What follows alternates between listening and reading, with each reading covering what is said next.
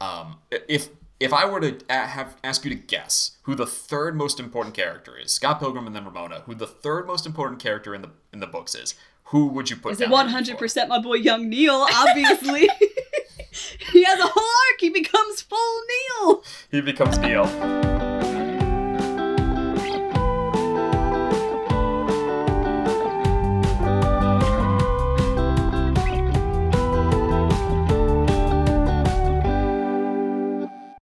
Hello and welcome to Moviestruck, the podcast about movies and the people who watch them. I'm your host Sophia Ricciardi, and I am joined today by not one but two former Moviestruck alumni, uh, Tess and Austin, who you may remember from the Tron Legacy and Sky High episodes, respectively. Uh, guys, welcome back to the show. Thank you for having us. Thank you. I know we're breaking the mold on this one. I'm very excited. Yes, we're testing out a new format, so if you guys really fuck it up, like that's we're never doing this again. So on your best behavior, Right. both of you. I would love to be part of the only two guest episode. That sounds yeah, be the part of the podcast Mm. that the episode that killed this the podcast. episode. the episode. Yes. yes the death of my my hobby yes thank you so much for that um well and you know i was really excited for you guys to come on because you know we're all we're all friends in in the real world not here in cyberspace but also because you picked um a movie that might be the most requested movie we've gotten from fans of the show uh and Is that's that true? it's it's true and so i have um, one question for the both of you and it's the question i ask every time you've been asked it before why did we watch scott pilgrim versus the world Well, um, we actually we Austin and I have been begging to come back and do this movie together for like a while. It was either gonna be this or or Man from Uncle. Um, and yes. uh, those are gonna be like our that, those are like our top two because we're both such huge fans of both of those movies. Mm-hmm. Um, so those were like without a doubt, if we were invited back, if then those one of those two movies are going to be it. And then Austin and I talked about it for like approximately 0.5 seconds, and Austin was like, "We gotta do Scott Pilgrim." And I was like, "Okay, we'll do Scott Pilgrim." Yeah, well, especially on the the last movie, uh, Sky High had Mary Elizabeth Winstead, and I was yes. like, I gotta.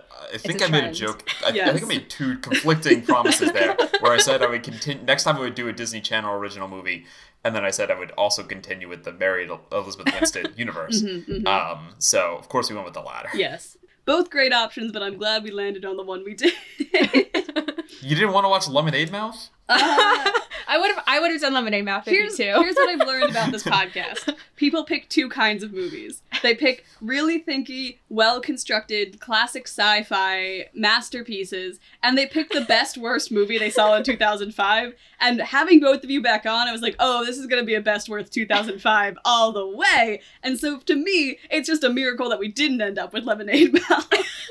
I was gonna say this is hardly a best worst. this is hardly the Yeah. best worst. This is solidly in This the falls best squarely worst. into awesome. oh, for sure. Uh, so to get into it, opening as awesome as we are describing it, and I want to kind of preface this episode with if you haven't seen this movie, I highly recommend watching it because there's no way for me to describe it that will be better than actually just watching this Yep. movie. Edgar Wright is a visual uh, storytelling Great master. visual storytelling in this in this film, but I tried to note on it and explain a bit as I go through the plot summary. But there's just so much happening on screen at any given moment that you really gotta like watch it to get the full experience.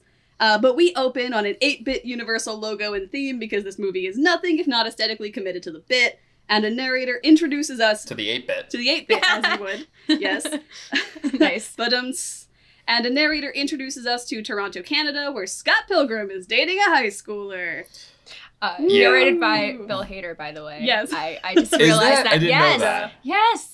I had no idea. Uh, I, I looked it up. I was like, wait, this voice sounds really familiar. and I like he's at the very very end of the IMDb t- B page, narrator Bill Hader, and I was like, Mhm. oh shit, that's awesome. so okay so as we start with it because both the universal logo and the text are very important to this Yes. i want to ask and we've already talked about this a little bit Mhm. but have you either of you read the graphic novel series the six volume series by uh, brian lee o'malley Yeah, I've orbited around it a few times, but I've never quite made the landing and actually read the series. It's sort of like it, it was prime. It was it's a miracle that I haven't because it was prime Sophia's middle school graphic novel phase. I should have read it and I just missed it entirely. So I've only seen the movie. I have read the first volume, but it was so long ago. It was probably back in like like either right after I saw the movie or uh, like a, a bit around like a while ago. So it's it's it's been a hot minute. Uh, I do like though. Gotcha. We'll probably take note of this later, but I they do incorporate the same artist's uh, graphic style into the Mhm. movie in Mhm. certain Yeah. flashbacks, which is like Yep. so fun. And also, um, what I'm sure Austin, as I'm sure you, since you were a fan of the graphic novel, that you enjoyed. Uh, Yes. But- yeah, so the the, yes, the, the book cool. is written and illustrated by Brian Lee O'Malley. Yeah. So that's his art as well. He's I believe the only I think he did the inkings and colorings as well. Um I believe he's the only contributor to it. Yeah. Um, and it's his like second big work. It follows his first, which is a graphic novel called Lost at Sea. Um, this is all to say that the comic series is very uh, the, the movie rips straight from it. In fact, the entire first volume is basically adapted visual for visual, panel by panel. And uh, although the movie released before the final graphic novel, uh, the front volume was released actually. So five volumes were out when the movie came out, and then volume six came out and finished it. Uh, series itself heavily draws on uh, video games, comics, and anime influences, and that comes across obviously right away um, Straight with up. all of the decisions just in the first 30 seconds. yeah. Oh yeah. Uh, there's a lot of you know the the font is obviously the same as it would be in, in the comic, and there's a lot of like titles and uh, play cards that would be there to guide you through a series of panels meant to show the progression of time. But instead, here obviously it's a movie. There's other visual cues added in there. You get a lot of onomatopoeia words popping on screen, which I love. That's maybe my favorite So visual choice of the entire movie. Is every time there's like a phone ringing or a door knock, you, get, like the- knock knock popping up in little faded text, and I love that shit. I think it's so fun. I wish that happened in real life. I wish when I knocked on the door, people could see that I was there in addition to hearing it.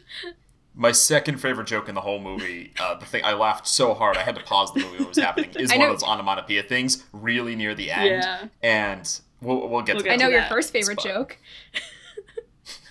we'll get to it. Well, I think we'll get to that I one think we'll well. get to that one. Uh, right now, we're in a dingy kitchen where all of these friends are ribbing Scott for, again, dating a high schooler, Knives Chell, who's 17 years old. Uh, ding dong goes the onomatopoeia of the bell. I noted that. I wrote it down. It was the. It's the third note I have written for this movie is related to the onomatopoeia because I love it that much. Speaking of knives, she's here. Scott asks her to, you know, be good and behave, and as they have a really awkward moment, uh, Steven, another member of the band, jumps in.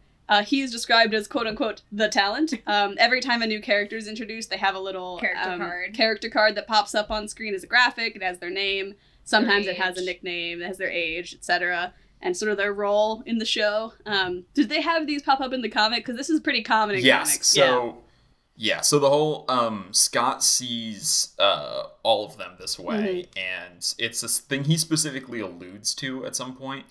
For example, when he uh, meets Ramona, it says like Ramona Flowers, and then like age question mark.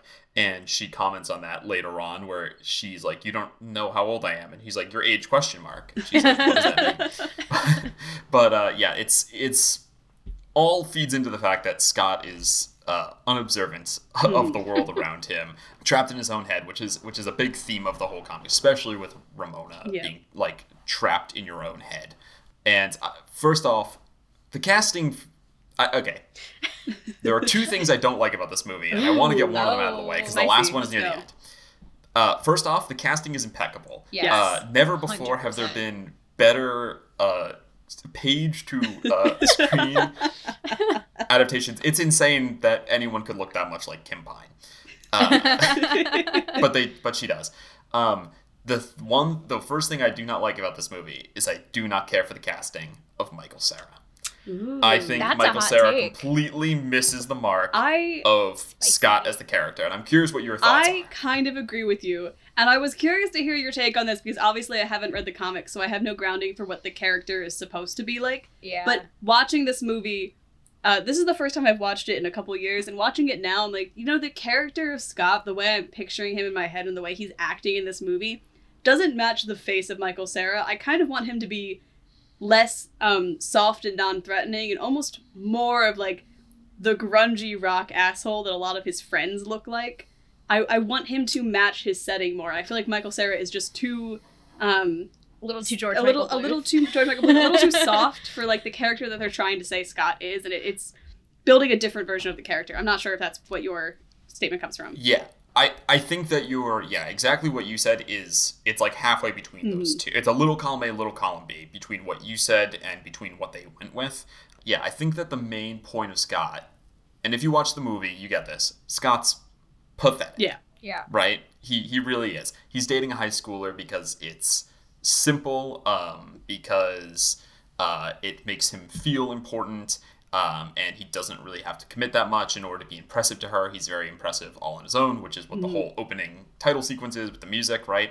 He doesn't have to grow or change in order to be Yeah. cool to her. Uh, he's super pathetic, but he constantly and uh, tricks people into thinking he's not based on his outward persona, which is uh, cool, coolish member of the band of Sex uh, Sex Sex Bomb? Which is a great a great band. So good. Um, so good. uh, he's uh yeah he's he's got kind of like that aura but also he seem he projects like the nice guy aura so that he's less assholey especially next to uh Steven and Kim and stuff Yeah. like that I I think the Michael Cera is too uh it takes the subtext and makes it text Yes. in the sense Yes, of exactly. his uh, tiny punchable face and Yeah. soft uh broken baby bird voice. Yes. the most unbelievable thing to me i know there's a lot of like you know obviously it's not pretending to be the movie isn't pre- pretending to be realistic but like the most unbelievable thing to me about michael cera's uh scott pilgrim is how much he pulls. Like well that's I the whole don't thing. Understand it it's supposed to be slightly unsurprising how much he pulls, Mm-hmm. uh, but that it's once you get to know him, it's surprising, which is why characters Right. who've known him a really long time, Yeah. like um, oh, uh, Wallace. uh, and- Aubrey Plaza's yeah. character, Oh, uh, Julie. oh yes I kept writing. Julie. Thank you. Aubrey you. Plaza plays the the Julie. Julie the best works at every character store. the best character, character in in the movie. Um, Oh, Julie. I kept miswriting her. And she hints at that in the sister movie. might- Yeah, no, she hits it great. I think. yeah Uh, she Stacy. Stacey is the Pilgrim. sister. Um, yes, she yeah. hints at that in the movie when she's like, "What about all these times you've hurt these women?" Mhm. And Right. he's very um, he's supposed to be very. He, he thinks of himself as the nice guy and as the soft one, Right. Uh, and so people flock to that, and it's why he doesn't think he can like hurt women, right? He's he's like, I'm not Yeah. cool. I'm I'm Xander from Buffy. I'm I'm not cool enough to, to pull two chicks. And then when I do, uh, they get hurt. yeah This is the third podcast or third instance where both of us have been on some sort of audio programming that I think you brought up, Buffy. I mean, he Uh, does bring up Buffy I- life a lot. Buffy is good. Is the. But if we If start we going start down going that down rabbit hole, we're going to be here for six Uh, hours. And we're already gonna be here for six please hours. please continue.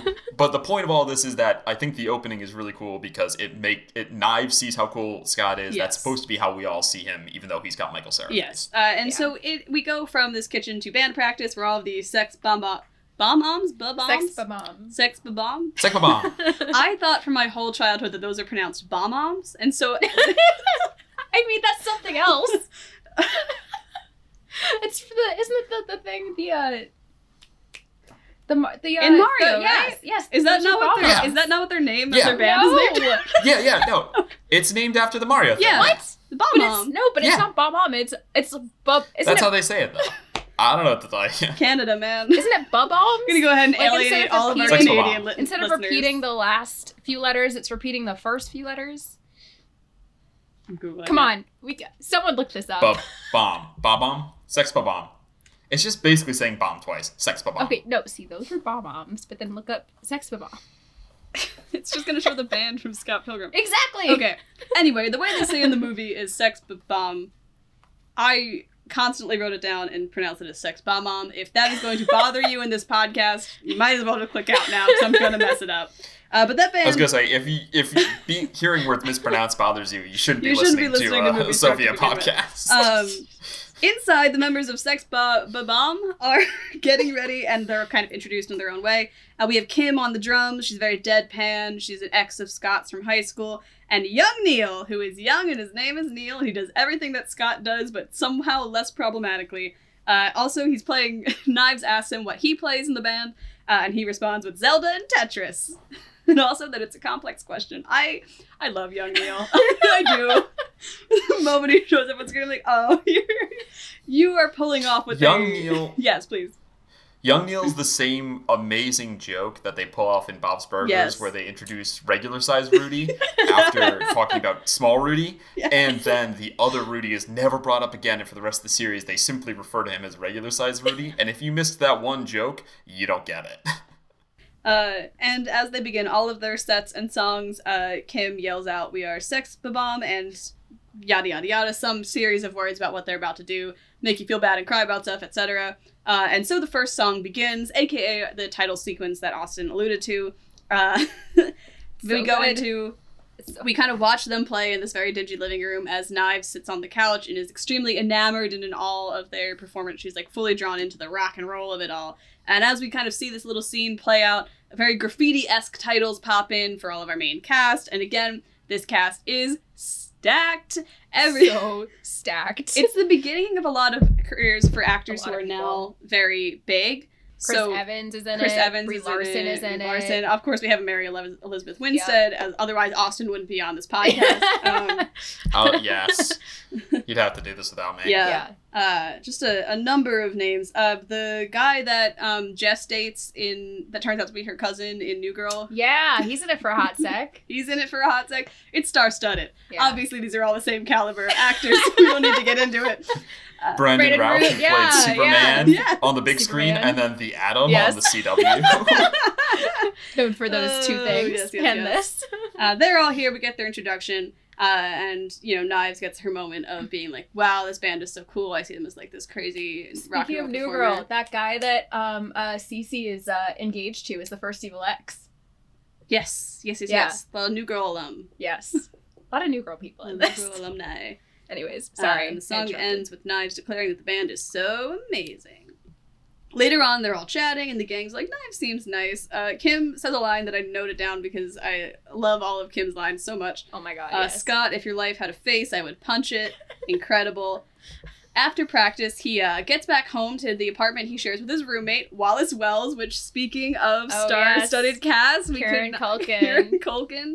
Um, I love him so much. Succession fame. absolutely killing the game in this one. Um, a show I've never watched, but apparently he's doing the same character. That It- makes it's the same Is what I've character. been It is the, the same character, good. but straight. I think. I don't know. I've only seen like three episodes. To be Well, fair. yes, this character has um, two notable traits that you need to know for this movie. Wallace is um, Scott's gay roommate, and also he shows up for almost every fight and just gives color commentary, and that's his whole thing. Like that's his whole role in the movie. He. Yeah. He's. Yeah, he's supposed to be almost mentory to Scott because there's really no one old. Yeah. Steven Stills, I think, is technically older, but there's no like adults Mhm. quotes, and they're all you know over 18, but there's no like adults in this series, And Wallace so to speak. just- You meet Scott's parents once. Wallace is supposed to kind of be the adult He's not adult. Uh, it's the same. It's like when you go off to college and you live with all your like twenty something friends, and it's Yeah. like, oh, we're all the adults, but none of us are the adults, and so someone naturally Exactly. rises to the top as like the mom friend or the dad friend. Wallace is the dad friend in Yeah. this group. Yeah, he's he well he's con- he he might seem directionless, but he's very confident Yes, at what he's that's doing, true. and he's also very encouraging to Scott and tends to give him advice that is good. Yeah. He, do, he does know Which what is he all you can expect. Like Yeah, at least you can Yes, say he- exactly. he, knows what he wants. You can say that about Yes, him. and, and you He get basically that. achieves everything he sets out yeah, to. Yeah. that's true. And you get that pretty much right away when you meet him, because Scott walks into a dark apartment where an un- unseen figure is reading the newspaper, as we'll later learn, Wallace Wells. Uh, and Scott tries to like nonchalantly say, "Oh, I'm I'm seeing a 17 year old," and Wallace immediately starts giving him a hard time. uh, they do a little reveal of like, uh, you know, we only have one bed in this apartment, so we all just kind of sleep in the on the floor in the mattress. Um, we get a rundown of like whose stuff is whose in the apartment as uh, Scott tells Wallace not to tell his sister about the 17 year old thing, and immediately more phone onomatopoeia pops up. It's because Stacy is calling. who who wants to call out this famous face that's p- appearing in the movie? Because we've hit another notable cast member. This is Anna Kendrick. Yes. Uh, Anna Kendrick, aka Stacy, Scott's sister, gives him a call and starts yelling at him about the 17 year old thing, rightfully so. And she's like, I heard from Wallace, who somehow has already texted you walking into their room. That's the beginning of his superpowers. Uh, Scott brings her up to speed, and she kind of drops a little bit of lore for us in revealing that Scott uh, was dumped a year ago, this is his first relationship, quote unquote, since the big breakup. Uh, With she who will not with be she named. who will not be named. Ooh, I wonder if she'll be important. the answer is not nearly as much as in I the know. comic, where she Oh, shows up a whole bunch. That makes sense. Interesting.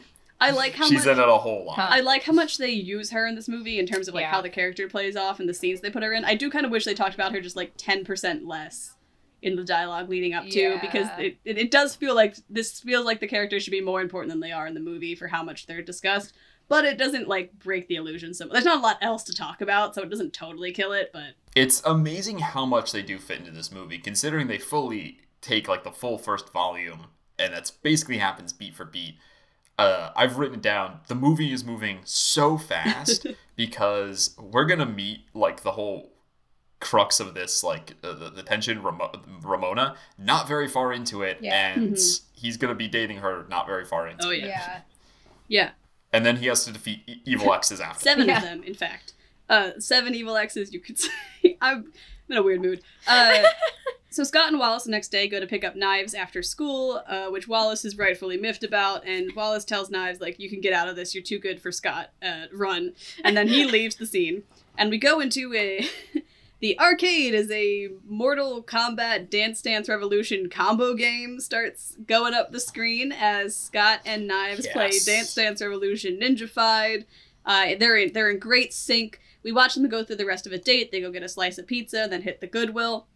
All while Knives talks about how much Scott's band rocks, and she's like, "I've had very little exposure to rock music. This is a big like awakening for her. She's really into it, uh, and it's you can kind of get the sense of like Knives' character at this point was very sheltered, and now she's like rock and roll, baby." Very much baby's first rock band. She's Yeah. being corrupted. Um, yes. so much i mean so to talk about the director so much of edgar wright's thing is like the setup and payoff right and this is definitely like the biggest Oh, yeah. piece is the is the the video Oh, game um, as well as just the whole montage in general because Mhm. he'll he'll repeat that as well but um, if you're if you're looking for like the the best example of it the fact that there's it's setup reversal and then payoff for the uh, uh, the ninja dance dance Yes. revolution Mhm. game is super cool yeah. um, and I noted In that, multiple but it's, ways, it- I will say. In, in like more Yes. than one way, Mhm. which is really cool. Yeah, they, they managed to use it uh, as both Yeah. a structuring device to show us kind of where Scott is at in the plot, and also as a way to explore the different relationships between Yeah, characters, mostly thematically. Knives and Scott, and then also just a great visual of like kung fu um, breakdancing. I Yeah, I I have no idea. n- I, at first I was like, oh, Whatever Mortal you'd the fight and then this it's Dance movie. Dance Yeah. Revolution, and then it's Mortal Kombat and Dance Dance Revolution all at once, which is a game I desperately want to play but I have absolutely no it. access to. I want to play it so bad. It looks really Looks fun. fun. Um, but continuing on their date, uh, they go to a record store where Aubrey Plaza, aka Julie, uh, Best scares character best character in the movie scares Knives as she tries to buy a the Clash at Demon Head. Demon Head. Demon. Head. I kept writing yeah. their name as the Clash for shorthand in my notes, and I'm like, that's wrong. That's a different band entirely. um, The Clash is yes, Yes. their own separate thing. uh, as she tries to buy this uh, album with Envy Adams as the lead singer, who is we as we find out from Scott's distaste, his ex who signed with a major label and left Toronto. Uh, Knives admits that she's never even kissed a guy, and Scott says him neither. Uh, and then the scene, then scene, great scene transition. and scene. Good deflection, Yes, Scott. Good deflection. Good, good. good. try. Um, they go to Scott's place, walking across the street to the house where he grew up, so he hasn't moved that much from the place he started in his life. He literally has not gone very far in life. No, he's gone across the road. Uh, Austin's face right now. 'cause he's- Dramatization. he's- Austin's face right after he said that because he's revealed such a dramatic, them thematically appropriate piece of the puzzle. yes, yes. It's all coming together. Um, as they admire his uh, childhood home, the sun shines bright, and Scott finds himself alone in a very pale desert as a woman with bright pink hair rollerblades past him. Uh, he wakes up suddenly, waking up Wallace and other Scott, who is Wallace's beau of the night, uh, as, as Scott describes the girl in his dream very loudly. Later on, when Scott and Knives are at the library picking up a bunch of calculus and SAT prep books for Knives, uh, which is what a throwback. Um, uh, and they're walking down the stairs of the library. Garbage Man starts blaring in the background as we see Ramona. the no, pink- garbage truck. It's called garbage truck. Okay, garbage truck starts. Garbage truck. Yeah. Low key, the songs in this song. movie, like they say they're a shitty band, and like I get that, but low key they slap. like The in the in the in the graphic novel they have the chords to the first song they Seriously? play for um for knives and it says now you can play along with sex bomb it's not hard they're not very good That's great. They're No, not but- very good, and yet somehow I have all of the songs from this Yeah. movie still on my like Spotify save playlist. So And- Because they're low key Okay. great. i gotta ask what do you guys i guess it just, it just seems like dreamscape what do you guys make of the big desert scape that he he returns to this like a few times Yeah. this this space in his head I have no idea what to make of it on metaphorical levels, but Yeah. they do have a throwaway line later on where Ramona explains why Scott keeps seeing Oh, her in his yeah. mind. And I trust the movie on that level, although like I assume it's something that maybe they went into a little bit more on I- the comic What side. confuses me is that a little bit it's the most confusing thing in the what comics by what confuses me is that that is his subconscious, which is a desert with one cactus in it. I I don't really understand that. To be fair, It's pretty- Well, in his subconscious, he's all alone and lost, right? Well, yes, but like why- He, why he doesn't know where to go. Why is it a Why desert? Well, desert? sometimes it's a school though. Sometimes he oh, feels like he's trapped in the past. Cool. That's true. Um, but it's it's all the same. It's it's like a which it's the subspace, which is like a interdimensional place, and he's just Yeah. his head is big and empty, so she's able to get good mileage using the subspace in his head. Um, Yes, it has more like thematic things in the book, but Mhm. here uh, I'm shocked they included it actually because it's so Yeah. weird, even compared to the weirdness that this movie is. Yeah, it's a it's Yeah. a it's working here as like a plot device rather than as being any sort of like plot point. Yes, And on that level, it's sort of just kind of confusing, but there's so And- much going on in every single scene in this movie that it, it's sort of like, well, I kind of just accepted that we're in the desert now because, like, we were in Mortal Yeah. Kombat five minutes ago, so if we want to be in a desert, I'm fine with it. But to be fair, I feel like because it is the first instance in this movie where we're like, is this actually happening? Is this just a dream? Why is he dreaming of somebody he's never met? Like, this is kind of the first, like, not supernatural. Like, He's crossing It- the threshold to yeah, bring it back to the hero's journey. he has left we are, normal we are world. crossing the threshold from the natural world to a little bit here because you can kind of assume that all of the visual tricks and comic book style that Edgar Wright is using is can just be like part of the movie and not part of real life. But this is kind of the first moment yeah. in the movie where it, it it kind of crosses that threshold into more than reality, Mhm. if that yeah. makes sense. The same way songs in a musical movie you assume are not diegetic; Right. they are just part of the device of the story.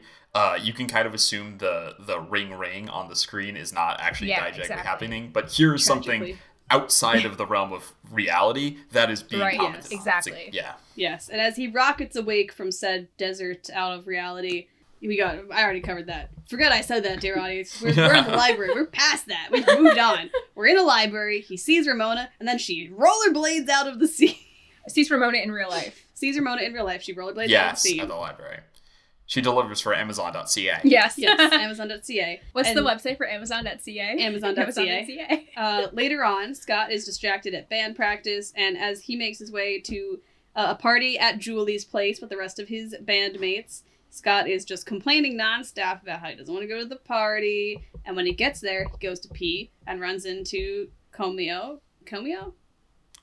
No Comeau? idea. Comeau, who uh, is the guy from New Girl. Uh, Yeah. One of the guys from New Girl who quote his subtitle is that he quote unquote knows everyone. So Scott asks him about uh, the girl who has hair like this and holds up a terrible drawing of Ramona. and he knows exactly But who it Comeau is. recognizes her immediately He knows everyone. because he knows everyone. Yes, it's a superpower. um, and is informed that it's a rumor that Ramona might be at the party tonight. Scott, now on the hunt, looks for Ramona at the party, finally spotting her noteworthy pink hair in the otherwise very monotonous crowd, and he slides on up to her, literally, because he slides across the wall as he goes over to her, and asks if she knows Pac Man. He blows it because this is not an interesting topic of conversation and he does not have his delivery down, uh, and then proceeds to stalk her until she leaves the party. But that's the interesting thing is when it's with not he tells this is this uh, one of the Yeah. first hmm uh, big callbacks. He told that anecdote to Knives, and it goes very smoothly, and it impresses her. Yes. But this is yeah, he's outside, like actually reaching for something new, and he fumbles He at it outclassed. instead of just no doing what he knows he can succeed at. yes. Yes, exactly. Scott tries to ask everyone else at the party about her, uh, and everyone's sort of like unhelpful. They're doing a very like I heard that like Regina Ho- George's hair is insured Yes. for however much millions. Um, the only people who really have good information for him are Julie and Steven, who have sort of an on again, off again thing going on. It seems it's not. It, we really only see it in this one scene. Um, Yeah, they're always dating and breaking yeah, up. uh, we all know that couple. Uh, and so they give the most helpful information, which is, of course, that she works for Amazon.ca and is recently rumored to be single, although Julie expressly forbids Scott from dating Ramona. As she doesn't want him to scare off the coolest girl at the party, and clearly Scott has a history of doing so, which kind of I think ties back into what we were talking about earlier with his character. It's like yeah. uh, you know, seemingly like the nice guy and offensive thing, but he's got a bit of a track record that would go against that sort of persona. Um, Yeah, and it's it's all just fine enough that it seems okay. Like he and Mhm. Kim are still in a band together, but yeah, he like he has you know been a jerk repeatedly, yes, yes, and he's just kind of shrugging it off this whole time. He refuses to to uh, look at the consequences of his actions, which is the whole concept of the nega Scott. But yes, yes. We'll get to the nega Scott when we get to the nega Scott. Later, Wallace comes home drunk and wakes up Scott, who brings him up to speed about the Ramona situation. Uh, Wallace reminds him that, hey, you know, this is a great reason to break up with your f- high school girlfriend. um, but as he sort of trails off with that conversation and falls asleep, uh, Scott kind of misses him saying it until he gets a call from his sister once more, who tells him not to two time knives. Uh, Wallace having texted her moments before passing sleep. out in his sleep. The next morning, Scott places an order on, you guessed it, Amazon.ca, uh, and briefly skims over an email from a Matthew Patel who informs him he'll be fighting Scott soon. And we sort of like mumble through what the actual plot of the rest of the movie will be as Scott decides the email is boring and promptly deletes it. it's a good way to keep us in the dark. Yes, we get And- hints of something to come. yeah, you they foreshadow Yeah. it, and then but also Scott's own incompetence keeps him Such and an us in idiot. Exactly. He's such an idiot. Speaking of idiots, Scott sits to wait for his package immediately upon placing the order. like a dog, Uh, like waiting for puppy. waiting for their odor to come home. But when the doorbell onomatopoeia rings once more, it's not his package, it's knives, and they go through their same date again. This time, Scott is completely unresponsive and uh, very much just not present. Uh, and when they ninja dance, it's out of sync, indicating to us, the audience, that they are out of sync. Shock and surprise. Hmm. Knives asks if Scott wants to keep going on the game, and as the counter counts down to one without Scott answering, we go to band practice. Uh, and I want to make it clear because they use this counter thing twice. When the counter is counting down, we're not counting down on the game, dear listeners. Oh no, no. We're not adding a quarter to continue playing the Ninja Dance Storm or whatever it's called. We're adding a quarter to continue this relationship, and we don't know what Scott's done yet. But we're gonna get the answer really quickly because at band practice, uh, we see knives jumping around. So clearly, Scott has not ripped that band-aid off just yet. Stephen informs them that they are in the Toronto International Battle of the Bands, and Knives, who is still there, is very excited for it. Their prize would be a record deal with G Man Graves, a noted indie record label producer. Knives is very excited for them, but Scott kind of just dismisses himself to pee once more, as is sort of his like go-to strategy to get out of situations he doesn't want to be it's in. true. It happens like six times. So, so many times. it happens a lot. He constantly has to pee. I like when it goes to the little like wheel of what bar. excuse he's gonna use. Oh, no. Yes, and it stands. Oh yeah, middle. that's good. the pee bar is also P bar's good, good. P bar's but good. the Uh, Um, yeah, the wheel of I gotta pee on her. I her. gotta pee on her. Yes. Uh, Uh, as good. Scott goes to pee, when he goes to leave the bathroom, he finds himself in the aforementioned high school hallway lined with lockers where Ramona skates on by to another door at the end of the hallway. It's the door to his apartment. Uh, waking up, he answers the door, which has a bell ringing, where Ramona is waiting in real life this time. She has a package that he needs to sign for, and he sort of blurts out, like, I thought about asking you out, but that would be stupid. Do you want to go out? And trying to be, you know, small and endearing or whatever. Uh, she immediately turns him down, and uh, She's just- like, "Oh, are you that Pa- Pac-Man guy?" He's like, "Nah, that was some other dude." yeah, yeah, referencing Oh, the that party. Nah. um, she just trying to get him to sign for the package, but he manages to sort of talk her into hanging out with him later, and then signs for the package. I mean, he also- holds. To be fair, he holds her hostage. He does. He holds her hostage by not signing. She's the like, package if 'cause you she can't sign it, it. If will you? If I say yes, will you sign this damn package or whatever? Yes. Um. if I sign it, you'll leave. That's how it works. yeah. Yes. Uh, and this is also where we get the explanation of why he keeps seeing Ramona in his dreams, other than like her being his dream girl. It's uh, she has he has a subspace highway in his brain that's super convenient to use in the and she sort of throws a line in there It's like, "Oh, I forget that you guys don't have that in Canada because Yeah. Ramona is, of course, from the United States. She's American. She's American. American." Yes. Which I thought was a fun way for the movie to sort of not need to explain that more. I kind of liked that that was a little throwaway, but it's very easy to miss if you're not paying attention to the exact dialogue that they throw out. Yeah. So later that night, uh, after Scott having So yeah, eight o'clock. yeah eight o'clock, they Which is another great transition. Yes. yes Where he says that, and then It's it almost says, Edgar- "So yeah," and you can just fill in the blank. It's almost Edgar Wright's known for his transitions or something. Mm, yes. Um, they meet outside and walk around in the snow, chatting a bit. Scott asks about Gideon, uh, someone who Ramona doesn't really want to talk about. And as Ramona accidentally calls what they're up to a date, she's like, you know, there's a door over here somewhere. And they float, not walk, float yeah. through the darkness towards the door as uh, Ramona Come Closer plays in the background. Inside of Ramona's place, she reads a very extensive tea list and goes to get Scott a blanket. uh, as she does, Scott walks in on her changing and they make out a bunch uh, and then almost have sex, but then they don't. Go consent. Uh, yes. I feel like one of the things that has aged better in this movie because there's a lot of jokes in here that I'm like, ooh, that was Yeah. that was 2010. yeah, Um, they're towing a very thin I- line on a lot of the, the Yeah. gang related humor, but it's. Yes. Oof. I was watching the deleted scenes for this, and the, the by far the most deleted scenes are from this sequence, Hmm, and they're all on the swing set. There's Huh. a lot of different takes where uh, she's like, "What was your last job?" and he's like, "Oh, it's a long story filled with heartbreak." By the way, the context for that is that he worked at a restaurant that he really liked, and it closed like a week Oh, later. no. That's the whole. That's the whole context for his heartbreak at Amazing. the job. I mean, fair. Um, that whole sequence goes like has a lot of different takes, and I was curious um, what like what they that, that they almost kept like very little of it. So Ramona is still like a big question mark. I feel like, Mhm. and sort of remains that way for the whole movie. Yeah. yes, um, she's quite mysterious. Definitely the thing I noticed because. What are your guys' opinion on the chemistry between Scott and Ramona? Ah!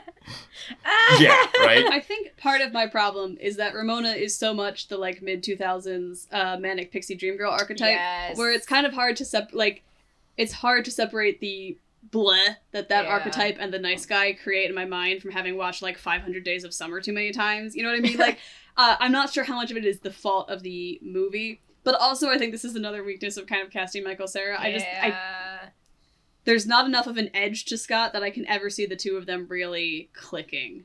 Yeah. Yeah, he doesn't seem to offer her much, and Ramona does not seem to be interested. No, not Right. movie. like I, Which- yeah. she never seems interested, which is which gets to my problem at the end. Which again, I, I, I hinted two things I didn't like about this movie: Michael Cera and a thing near the end. Um, but it really made me realize that this movie, because the books are way more slice of life, and like Ramona is a has like a whole her own big arc. Like she is as, almost as prominent a character as Scott is. Um, if if I were to have ask you to guess who the third most important character is, Scott Pilgrim and then Ramona, who the third most important character in the in the books is, who would you put Is down? it one hundred percent my boy Young Neil? Obviously, he has a whole arc. He becomes full Neil. He becomes Neil. Is it is it envy? Uh, nope, Okay. It's Kim. Oh, that makes sense. That makes sense. Kim is hugely important in the I mean, she's in the book. She is a lot of and Wallace as well. Mhm. But yeah, Envy is even a big character. But Kim is kind of always there, and she and Ramona become very good friends. Hmm. Um, and obviously the movie doesn't have space for that, and I Yeah. don't. Yeah. Uh, I don't want any of this like, oh, this is different from the book, to be me like taking points off on this Yeah, movie. no. Adaptation is always going to change. That's the point. Starship Troopers is an adaptation of a book that spits on the very concept of the book, and that's fine. Like you can adapt and not keep anything, Yeah. and that's fine, Yes. right? Uh, Die Hard changes a lot, and that's a good movie, right? Mhm. Um, I just saw that for the first time. Oh Wait, Uh, what? So I don't want any we, of. we can't yes. we can't break off we're- the we Die can't- Hard. we can't go That's that one movie. Um, Wait, okay, okay, we'll talk we- later, Austin. Uh, I don't want any of my like, oh, this is different to be like taken as a point off Yeah. from the movie, right? it's a good But it is interesting that this is a movie about Scott, and all of the other characters sort of just Mm-hmm. exist to reinforce his own journey, as opposed to in the book you have all these other characters get to be real people. Yeah, yeah, yeah. that is true. Because like Ramona here is really kind of kind of like a prof. Oh, Like, yeah. she is very say- little in the way of character. I would say no one else really has their own character. Mhm. Like, except for like maybe Steven. And that's like about Yeah, it. they have a lot of personality. Oh, for for sure. sure. There's a lot of personality in this movie. It's all over. But the they're place. all, they all character. revolve around Scott. Right. Like completely. Yeah. Which is understandable. It is called Scott Pilgrim versus the World, but like and I understand that obviously it's a big movie, they packed a lot into it. They don't have a lot of time to go into other characters. That's what graphic novels are for. But yeah, it is like if you step back and notice that, it's a little like Mhm. kind of sad. I mean, because it's like Scott's not even that likable. So it's like, um, you're just kind of like forced It's- to yeah. just eh, live in his world, literally. Um, Mhm. which I, you know, it's it's still an amazing movie. It still very much works, but it is a little sad that we're not. I, I mean, I don't know if we're getting any sequels. I highly doubt it at this point. It didn't do well, but No, it's the whole Yeah. story. Story, so yeah. There's nothing Ex- left to tell. That's true. Yeah. That's true. It's one of those movies where I don't think I would want a sequel to it either. Yeah, like I think it was a, a very well contained, well told story, true. and I don't know if I necessarily like. I'm I'm interested in the other characters, but the existence of the graphic novel from which it's based on Then you don't kind of it. just gives the thing of like, well, just go read the graphic novel and Very experience true. the character's story that way because that's where it's Yeah. fleshed out.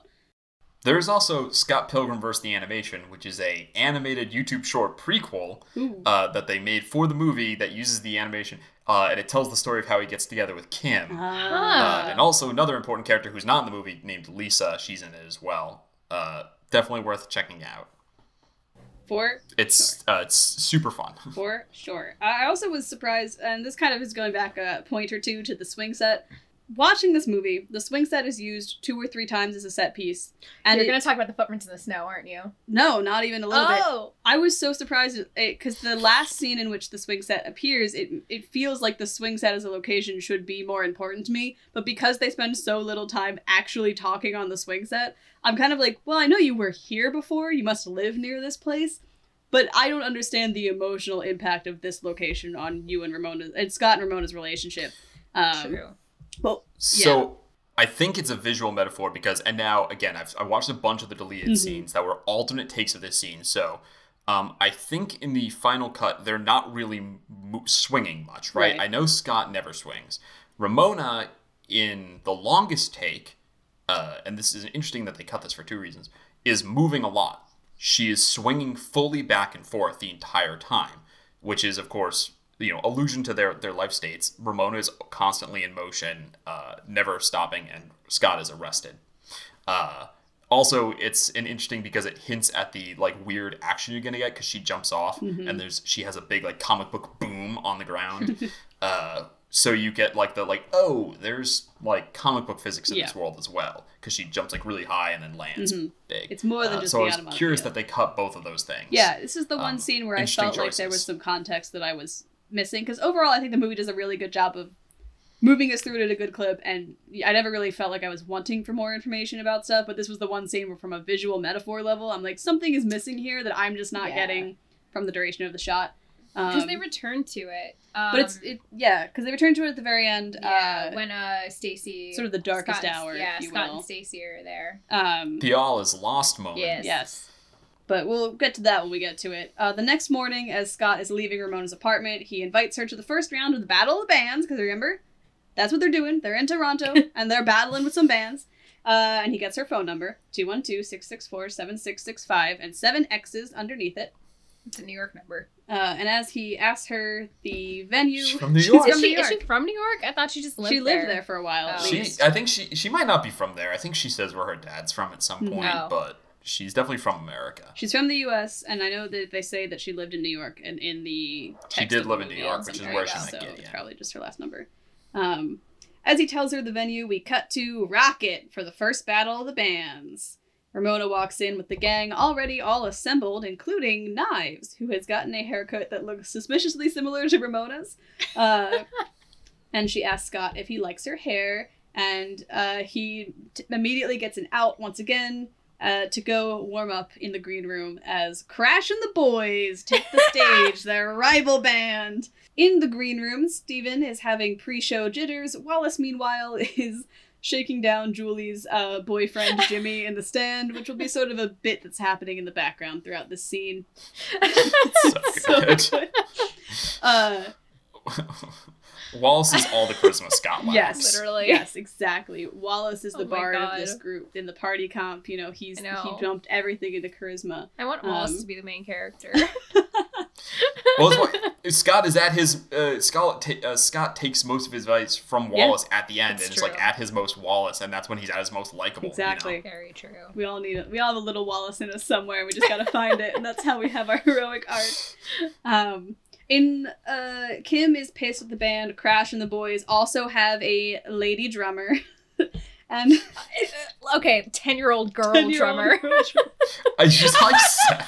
It's insane. I didn't remember that bit. I remember Really? her being young Yeah. and a girl. I didn't remember her being like literally like a seven to ten year old. like they have a girl drummer. who, who dies, by the way, Yes. uh, in the fire explosion. Actually, uh, I think I don't know if this is in. I I don't think it's Bryan Lee. O'Malley said this afterwards or something. He's like, "Oh, when people die in this world, they just re-res in their hometown." Oh my god. I believe it. That checks. But I, I like the little like back and forth between Kim and the girl on the Crash and the Boys drums. they have a little bit of like like female drummer rivalry. I think that was a fun uh, character moment for both of them. They start their set with the song "I Am So Sad, I Am Very Sad," which is exactly as long as my read just was. Uh, and Wallace heckles them from the stands as he is wont to do every time he's on screen. and they go into their next song, which is of course dedicated to said heckler. Um, "We Hate You, Please Die," and they as they progressively play better and better. It's not a race, guys.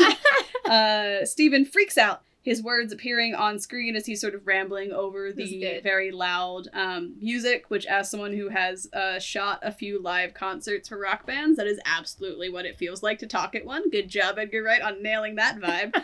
um, Scott is just standing and watching Ramona, who is talking to his whole crew, Julia and Knives. Uh, and Julie sort of asks, um, wait, no, it was the sister. Stacy. Stacy. Stacy. I Stacy. can't mix up their names. Stacy is asking Ramona how she knows Scott and then poses the same question to Knives. And in order to stop whatever is happening there, Scott declares that they gotta play now and they gotta play loud. Kim screams their name. We are Sex Bob-Omb and we're here to make you do blah, blah, blah, blah, blah. And they jump right into Garbage Truck as Knives faints. Their big number one fan just absolutely vibing to the music. Um, the, the little no, girl, she's not because she's out cold. she was vibing so hard that she knocked herself out. Yeah. um, the little girl drummer from the last band glares at Kim. It was it was so Yeah, it's it's so good. funny. The Kim glare says a thousand So words. many. The, the the the noise cue from the party before Yeah. where he's like me and Kim are good and he's she's glaring at him. With like, oh, what was that? Incredible. What's that sound effect? It's yeah, it's good. It's Um, like a- it's like a like a like like a Darth Maul has just entered the building. Oh. Like Yeah. reverby and There's- big and that. There's, I mean, it's Edgar Wright. There's so many good Yeah. sound cues. If we tried to describe Ugh. them, we'd be here today. I did notice when they first introduced Clash at Demonhead in the record shop, and she, uh, Knives holds up the album. The store alarm, like someone is trying to steal something, starts going off in the background, good. and then it ceases when Scott like covers the co- Yeah. the thing up again. Yeah. It's just this like subtle in the background, it's like so good. uh, al- literally alarm sounding. It's, so clever. It's so clever. I mean, we could be here for hours If we just talked about talking we do a Edgar whole Wright podcast with just on the sound. Um, I think sort of like a blanket statement for Edgar Wright's style as a director is that he d- Yeah. really does a really fantastic job of integrating post and sound into the final cut in a way that a lot of directors kind of just gloss over. Yeah. Like, do okay. They don't even Like- think about it. He thinks about everything. There's so much structure to this movie that is built around the songs the bands are playing, Uh, that is built around these the reoccurring musical cues. Uh, and then this movie has the added bonus of being kind of video game stylized as well, so you get a lot that's built around these different kind of transitions in so the um, combat and in the way that like a video game would save and power up. So, uh, again, I, I could just recommend you go watch this movie instead of listening Yeah. to me. I know I'm telling people We not to cannot- watch the This, podcast. this might have been the know, worst movie for I us to actually know. talk in about. A, in in a solely auditory so- medium, it is so hard to describe this so movie, and, and There's a lot of good convey stuff to how talk good about, it though, is. too. There's so much to talk about it. I was shocked. There's a lot of meat on the Yeah. bone. Yes. Speaking of uh, meat on the bone, we're about to get into our first fight of the movie. As uh, as they're getting into the song, Matthew Patel bursts through the ceiling, flying in fist first Superman style, uh, calling out to Mister Pilgrim as Scott Cunt. I love that line read. As uh, First, Mr. evil X. X. uh, as I did the It's shoulder, the shoulder thing. thing. Yes. It's the shoulder Yes. thing. It's good. a- as Matthew Patel begins to challenge Scott to a battle of the X's, uh, Scott Scott's like, "What the contemplates fuck?" in slow motion what he do, what he did, and what he should do. And as Wallace, ever ever clear of mind and ready to shout, tells him to fight, uh, Scott The, punches uh, out. put it up there with um, who's the actor from Godzilla? Is it Ken Watanabe? Yes. Who's Yes. like, let them fight. Yeah, put those two up there for I think what I need best, Best line hype man. what I need most in life is Best a hype Wallace. man, yeah. You know, like you need to take need you, a Wallace. you need a Wallace. You Need a can't take a. Wallace Well, anywhere can we- because you lose them when you go out with them, but you need a Wallace to start the night with you at least. yeah. Can we recut? Was it like 2014 Godzilla or something like that? And it's the same movie except where he says "Let them fight." It's just Wallace goes fight. I want it on my desk by Monday, listeners. Um, Scott punches uh, Matthew to the shock of everyone, and Matthew and Scott face off with all the panache of a comic book come to life. Scott getting a 64 hit combo, uh, and eventually they land in a Mortal Kombat Street Fighter style versus scream to get that nice side shot of the both of them facing off. And Scott begins to finally ask some questions about what's going on, like who the hell is Matthew? And he explains that he's the first of Ramona's evil ex boyfriends. Evil Exes. Evil Alexis. exes. Correct. Thank you. Uh, and uh, he's like, Didn't you get my email? And Scott admits that he just skimmed the email that explains the entire situation and plot of the movie, which makes uh, Matthew very angry. And he lands a few good punches and, and winds up for a big hit before the palace power of Wallace's heckling throws him off his rhythm, and Scott gets the upper hand once more. Uh, Are you- are you gonna ignore the fact that he burst? Why does he call a pirate? Do, do you guys know? Because I watched it, I was like, I don't understand what's piratey about him. I guess his look. He got like the white open shirt. the- It's not. It's not like uh, sort of. The the eyeliner. The eyeliner. is very Is it Jack just Sparrow. the It's very eyeliner Johnny Depp because of yeah, Jack Jack Sparrow? Sparrow Is that thing. all it is? Yeah. It's very much uh, It's- Keith Richards impersonator Johnny Depp. It was 2010. Of course. um, It was 2010. Those movies Yes. were fresh. We still love. are you gonna ignore the fact that he beaten burst into down. song? By the way. uh, no, we haven't gotten there yet. Oh, That's- okay. Well, it's- sorry. we haven't hit that see, point in the see. I Okay. haven't taken notes. So get on the exact same note. How do you guys interpret this? Like the fight?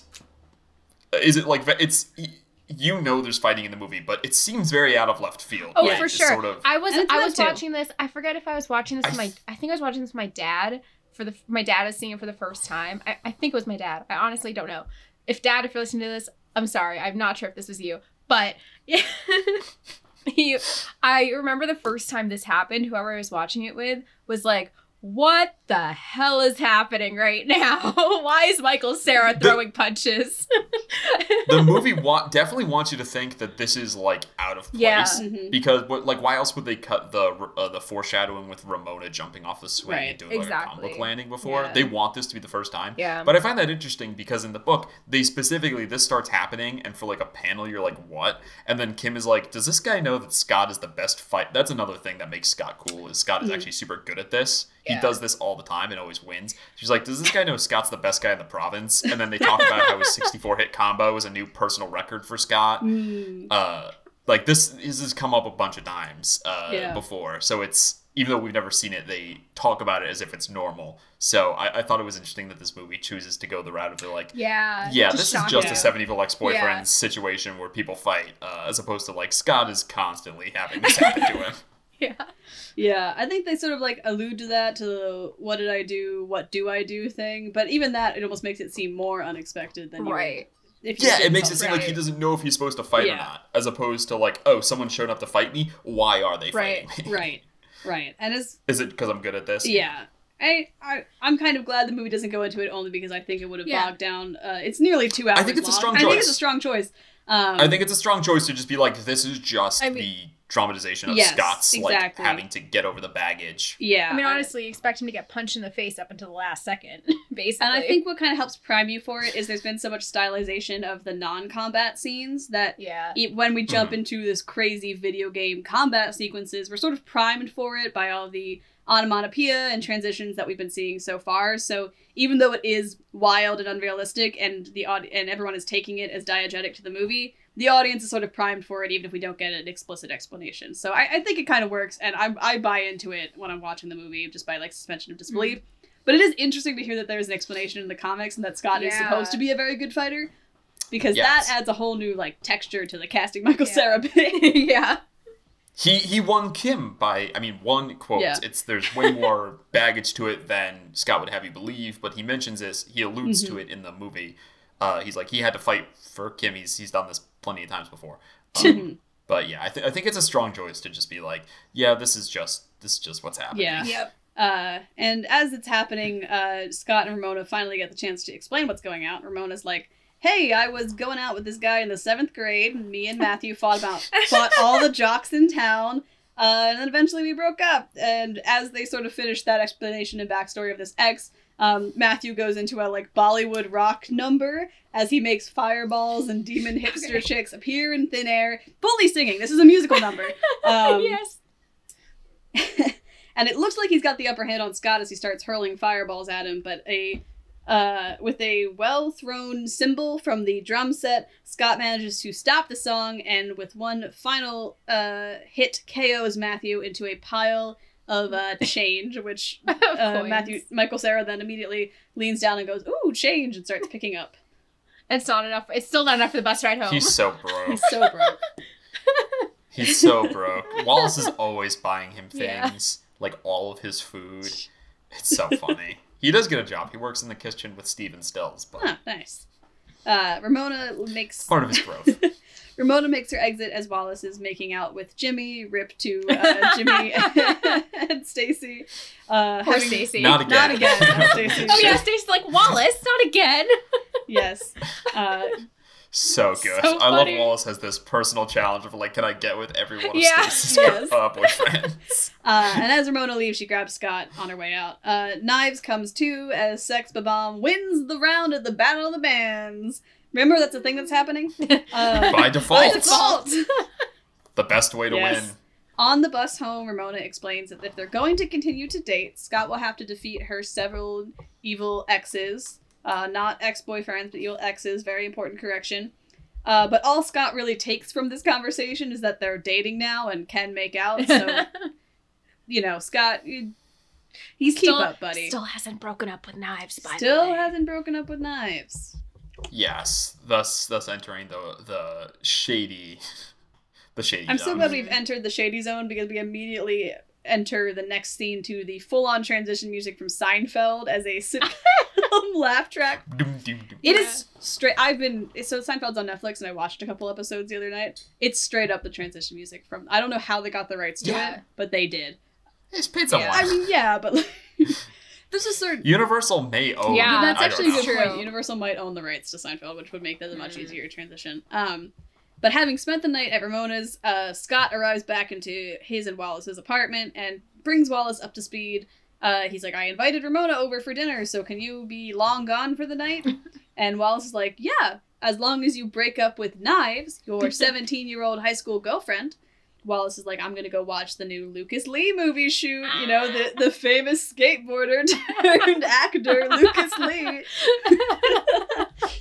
no, surely he won't be important later as we watch a, a clip show of several of his films. As Of Chris First exits clip the is me apartment. hanging up the phone. of Chris Evans with the most aggressive. is me pulling the trigger. Chris This- Evans with the most aggressive eyebrow game on So earth. aggressive. Oh my god.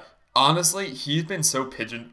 I should say, I feel like he was afraid of being pigeonholed Mm-hmm. from playing Captain America, uh, because he played like Bad Boys Yeah. before, and then Captain America is the goodest boy of He them is. all. Uh, I'm glad that he's able to return to his Lucas Lee Yeah. roots by doing like Knives a Out, Knives yeah. Out and just be complete. I don't scum. know. I feel so like I feel like I f- he's I so feel like bad his- at being His scummy. Knives Out So character is basically a Captain America trying to be Lucas Lee though. You With the knit sweaters. It's got more shades of Human Torch. Fair enough. Yeah. you Fair know? enough. I think Chris Evans is an underrated asshole actor. Oh, Like, I he honestly is. think he's better at playing Totally. the asshole than he is at playing Captain America. He just played Captain America for so long that they couldn't cast him as anything else while that was his his career trajectory. And now that he's out of the game, they can be like, That's "You want to be a dickhead again?" you want you want to be absolute trash. And like, if I had Sign spent a up. decade playing Captain America, I would immediately I be like, "Who's the biggest asshole I can play?" You gotta, you want a villain in a I know. murder mystery? I got you. I Um, need to write the pH balance. yes. not just a villain in a murder mystery, a rich, a rich, villain. a, a wealthy white man. Yes. a wealthy white man. Um, Scott uh, goes to call Knives on a payphone, and she perfectly describes what he's wearing, pulling the old "I'm actually right here and I can see you" trick. Inside the record shop, she invites Scott over for dinner to meet her parents for her birthday, and uh, she sort of like turns down all his excuses. He's there's no way he's getting up with this, and she ends with "I'm in love with you." And then he breaks up with her, and everything around them goes to black as Scott steps off screen and Knives fades away, and her face is cross cut with Ramona's until finally just Ramona's remains, and Scott, on his bus ride home, goes from sad to very, very happy. What a dick. Yeah, he's very. Uh, a whole point is he's very good at car- compartmentalizing No shit. what doesn't make him feel good. Again, which is the whole point of the nega Scott that we'll get to Yeah. at the end. But uh, I yeah, I thought it's interesting. This very clearly mirrors his uh, interact his breakup with um Envy, but he's on the other side of it uh, and doesn't realize, which I is Scott! just I mean, it, it- you need the king of callback, uh, Edgar Oh, Wright, yeah. to like really set set all these dominoes up if they're gonna fall right in the last ten minutes of this movie. Yep. Uh, later that night at band practice, Kim asks about knives as Scott informs him that he's learned the bass line from Final Fantasy II, which is notably not an answer to that question. Uh, and Stephen's like, guys, we gotta, we gotta focus. We're in sudden death for the battle of the band, guys. Guys, it's the battle of the band. You know that thing that's happening? no one cares. Scott, you're so thank God Stills is here, otherwise we wouldn't know what the, right? what the we know what the is. plot's doing. yeah. You're the salt of the earth. Scott. I'm at the scum of the earth. yes. Uh, Ramona, now with blue hair, arrives at band practice, and Kim is like, "Oh yeah, I dated Scott in high school, so now we're all lost." Uh, and Scott rushes her out of the practice, leaving Neil to cover his parts for the band. Young Neil, I should say, because he is not full Neil at this No. point in the movie. He is still Still young. young Neil. Um, uh, that night, Scott is sort of fretting uh, because Ramona changed her hair and her spontaneity scares him. uh, and as Wallace is leaving their apartment, he's like, "If I need an out, can I can I like come find you or whatever?" He's like, "Yeah, yeah. When you need an out, come and Right. find me." Knowing that need Scott is going to I'll see you find in an me. hour. Yeah, yeah, exactly. See you in an hour, buddy. They discuss the merits of garlic bread. We get the iconic "bread makes you fat" delivery from Michael Cera. We've all seen the gifts. Austin's favorite joke. Also my favorite joke, probably. Actually, I was gonna say I guess I have three. Oh, is it not your favorite? The, You said we no, we quote it all the um, We all have time. bits we do. We, I mean, it's a great. This movie is so quotable. Mm-hmm. Um, my favorite bit is the escaping. I'll, I'll spoil it now. It's escaping from knives. Oh, where yes. uh, the perfect comedic timing of those twelve seconds. Yes. seconds. Maybe the best twelve seconds ever put Oh, to yeah. celluloid Oh, yeah. or film. I don't know. It's probably filmed digitally. I don't know. It's it's great. Um, you know the writing in this movie is really sharp in the way that the writing in a lot of Edgar Wright written pictures are because, like we said, this the guy knows how to use all elements of the screen, and that includes the writing. And it- he wasn't the solo writer on this particular picture, Yeah. but. Um, you can kind of hear his hand in the same way that you can hear when a James Gunn quip is coming up in a superhero movie nowadays. You can hear when an Edgar Wright perfectly Yeah. timed bit is coming up in one of his films. His Um, comedic timing is it's good. just crazy. Uh, Yeah. And, and Scott sings his his song he wrote for Ramona, and she's like, "I can't wait to hear it when it's finished." Is the ultimate Okay, subtle okay. dig. Just the word Ramona Okay, over wait, and over okay. again. Did this did the Beck song come first or did Beck do a cover? Because the Beck version is in the movie. So I- did this I'm pretty What sure the preceded Beck what? came first. really? I think so. I have no. So is he If ripping you off told me this was a real song I before the don't think movie, that's news off to me. Beck. I think the movie is just pretending that Beck doesn't exist and that's his song. Because that's the same thing for Black Sheep is also a song. Right, no, but that's a metric song. But like my question is, is there a the Beck song called Ramona preceding this movie and that Scott's ripping off, or did Beck just finish the song after this movie was shot or you know written or whatever? That's I. I- I'm not. I don't know the answer. I just. it's just something that uh, crosses my brain every now and then. Uh, it says that it was written uh, for Scott Pilgrim. yeah, I think. I Oh, think it's one of those situations where they. It's originally from the soundtrack. okay. Yeah, they No, because wrote the Beck song version for the comes movie. back later in the Yes, Hour. I think it's one of those situations where they wrote it for the movie so that the character actor could perform it, but they had an actual performer record a version of it for the soundtrack release, and then they Okay. used that in the movie also. that makes sense. It's sort of like the Taylor Swift version of songs in movies. Sometimes you get. The only one I can think of off the top of my head is Cats, but that's not a good example. That's not a good that's not a good example at all. Let's talk about anything else. Uh, so Ramona's comment about uh, Scott's hair being kind of shaggy, maybe needing a haircut, sets him off. Who's, and we find out that Scott's last big haircut was before he got horribly dumped by Nat of the Clash at Demonhead. Um, and we get a sort of like little montage of the narrator contradicting Scott as he's like, "It's totally fine. Actually, it's not fine at all." And Scott knows deep down that his last haircut was not the ca- cause of his breakup, but it's certainly related to it, and yada yada yada. And we basically get a lot of the same information about him and Nat had a terrible breakup, Yes. but in much more detail in the sequence. it was mutual. It wasn't. It wasn't. yes. it was not mutual. Uh, they decide to go for.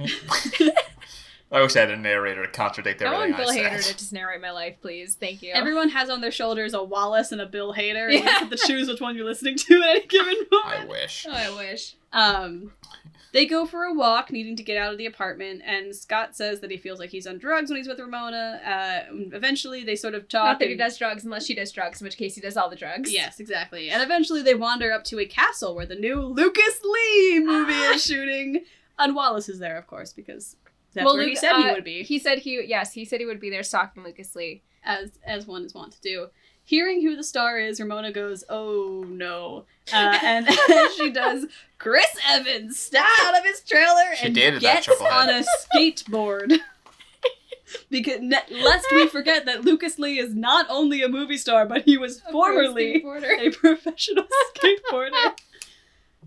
We get so much about his character in So so, little screen time, and I love him so much. Can we talk about those flare cut jeans The that flare are so cut jeans. so early two thousands? The flare cut jeans, the like like facial hair that I can't decide if I love or hate. I hate it. The like weird eyebrows. I just so much is going on. There's so much. His eyebrows are so So pointy. pointy. And you know, he's stylized to look like a comic book character Yes. and it's working so well. so well. um but Ramona explains that she used to date Lucas and in the in the ninth grade, and a scene begins again. Uh, whenever Ramona is describing her previous exes, we get a comic book panel style flashback Yes. sequence in the style of the Scott Pilgrim comics of uh, her previous relationships as she's kind of narrating over them. Um, and the scene sort of begins in the background as they're doing this. They start shooting the movie, and it seems like he's acting and he's performing in a scene of an action movie as he says, The only thing keeping me and her apart is the two minutes it's gonna take to kick your ass. But as Ramona finishes her story, uh, Lucas's performance pivots to focus on Scott, and he re- recites the same line, angrily marching to- toward our boy Pilgrim, because this is the second Evil Ex. I just I just have to say, if I had the same um if I had the same bar of what qualifies as an X, I would have as Ramona does, I would have a lot more X's. That's so much of the not obvious humor of this movie is just that X is any guy that she put the Right. boyfriend or date or Uh, even uh, kissed one time. Yeah. title or kissed one time on uh for the entirety of her life. Just a one week boyfriend from the sa- seventh grade or whatever Sure. it was. Yeah, He's he counts, counting. and he's here to die. Yes. I just I just felt the need to mention that. um, Scott asks for Lucas's autograph, and then he gets punched, and the fight begins. Uh, the fight begins with Scott getting stunt doubled as he walks up to what he thinks is Lucas, and instead finds an entire crew of skateboard wielding, identically dressed stunt doubles who help beat up Scott. Uh, he seems to be holding his own against the crowd, but Wallace's, uh, with with of course Wallace's usual color commentary. But one of the doubles slams a skateboard on his head, and the crowd of stunt doubles begins to beat on uh, They're Scott, just wailing on him. wailing on him. And we follow Lucas, who goes over to get a coffee in a tracking shot as he walks away from the crowd, and the Hmm. fighting noises continue. he picks up his coffee, checks It's actually hilarious. That's hilarious. checks his messages. Uh, and as he turns around, the sound of Scott's voice shows us that Scott has in fact won, and we whip pan back over to a crowd of defeated stunt doubles Mr. Lee, you're needed back on set. with, with uh, a Scott ready to go, and the two clash. Lucas lands a killer kick, warning Scott that the wrath of the League of the Seven Evil Exes controlling the future of Ramona's love life is not to be ignored. There's a league now. As the league. We're learning more backstory information. It's all it's all world building, kids. Um, Lucas, a good actor, uh, and Scott challenges him to prove that he's also a good skater by grinding on a nearby icy rail down a very very long that grindy thing. very very long. Um, Can you do a thingy on the thingy? Can you do a thing on the thingy? Can I grind on that rail? It's gotta grind, bro. And uh, one of my favorite uh, score pieces in the entire movie kicks up because Yes. after some heckling from Scott, uh, Lucas does eventually uh, decide he will prove his his skateboarding prowess, and Wallace, never one to miss a beat, appears with the skateboard in hand for him to use. And the musical piece, "The Grind," kicks up, which is such a cool uh, bit. It's progressively faster, and it's intercut with uh, Michael Cera saying "Wow" a bunch um, as Lucas starts grinding speed, picking up and up and up until he crashes into a fiery inferno at the bottom, which we only see in a very wide shot, but we understand that from the uh, high score that it has he has faced his end at the at the hands of the grind. Uh, ripped to a very in universe, very famous uh, performer. Scott and Wallace are like, "Where's Ramona? She's not there. She bailed." And the next day, Scott tries to call Ramona, but he keeps getting voicemail. Um, Wallace is like, you know, you should have seen this coming. I mean, did you see the card she gave you with her number on it? And Scott's like, what do you mean? And he points out that there are seven X's underneath her phone number. Seven evil X's. Seven X's. Those aren't seven kisses. Those are seven evil X's you're gonna have to fight. I mean, clearly that's a universal symbol for here's seven people you're gonna have to beat up. Remind me one more time. What is it? Seven It's X's the under his On phone the number. card. On the phone number Got it. Yes. Seven X's. Yes. Seven X's. Yeah. Not kisses. Not kisses. not hugs. Not kisses. Thank yes. Wallace gives Scott a pep talk because he needs Scott to move out of the apartment, and if he moves in with Ramona, that's a way easier than Wallace evicting him.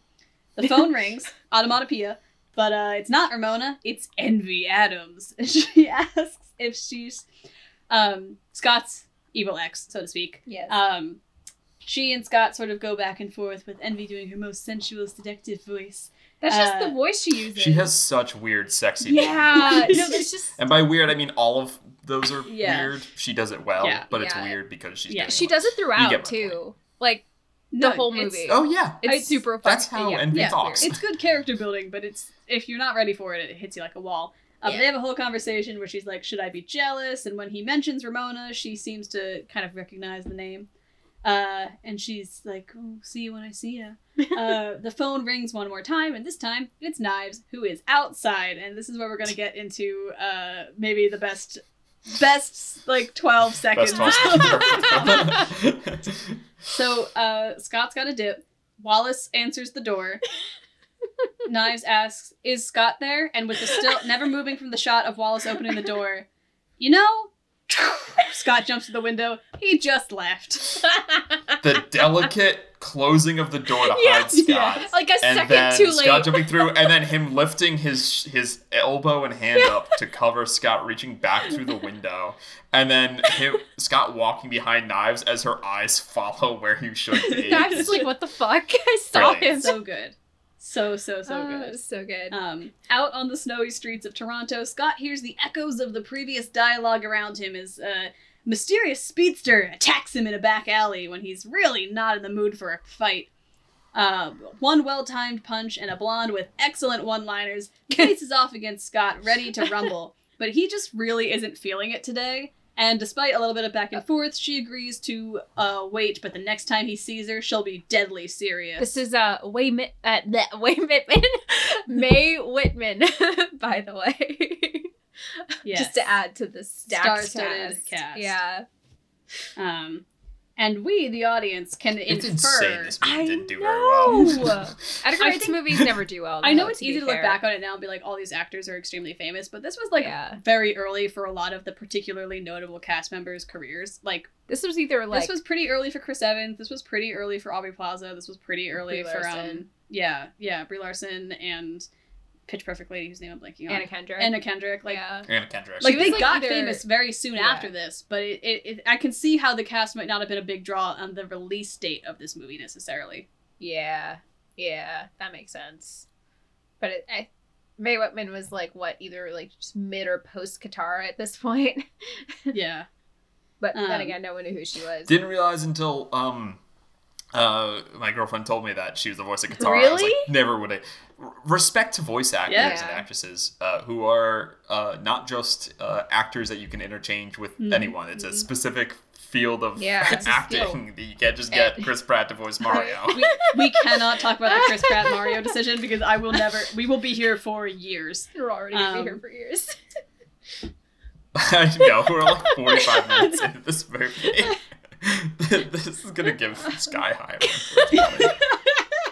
Oh my god. I texted you about this, and you were like, "Let's do it anyways." Were- I was like, We- "Okay." Let's do it anyway. This, I don't know this, if wanna this be. podcast does not run longer than the runtime of I the actually- movie, then Moviestruck has not done its job correctly.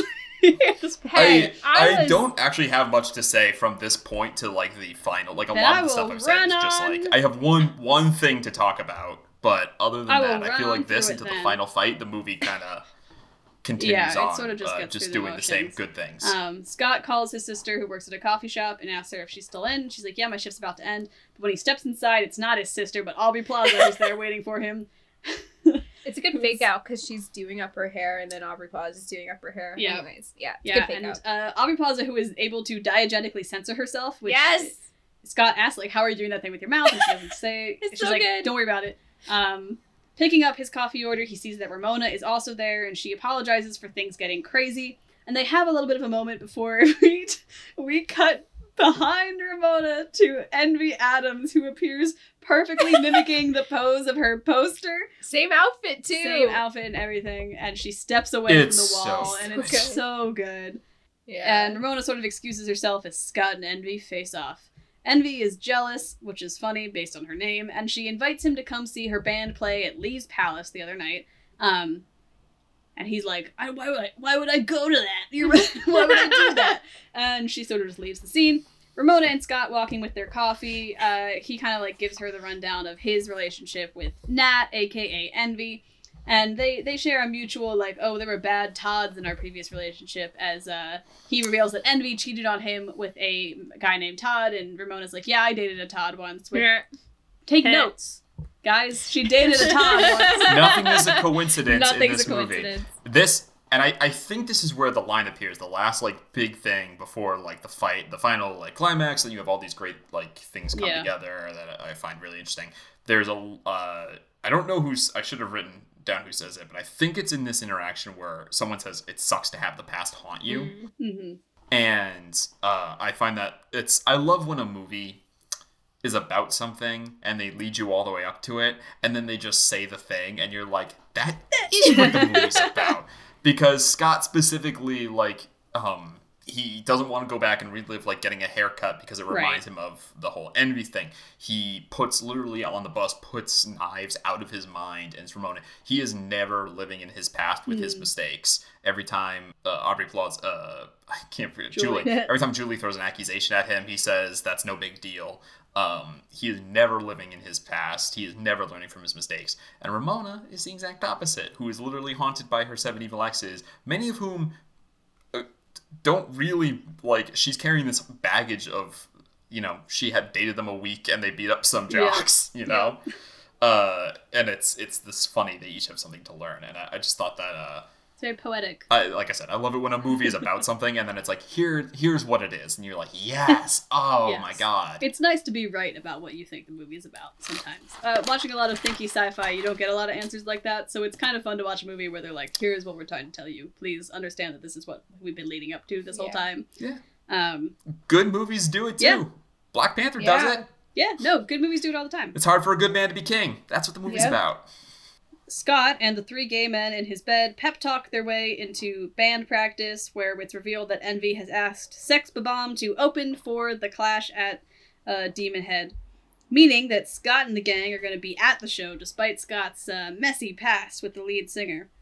Stephen is sort of like, guys, we we need this. We need the word of mouth. We A gig need is a gig is a gig is a a gig gig is is a gig is a gig is a gig. We need stalkers. He exits frame, and we see knives, in the window, staring through the against the glass. uh, watching Scott and Ramona at band practice. Ramona encourages him to play the show, and Knives immediately begins to spiral. We get a very fun sequence of her uh, explaining to her friend, who I thought was the drummer for a while, but it's not, uh, the Uh, she buys some box dye and she's complaining about how Ramona is like older and cooler than her and like she just it's not fair. She has a head start. She only just learned there was good music recently.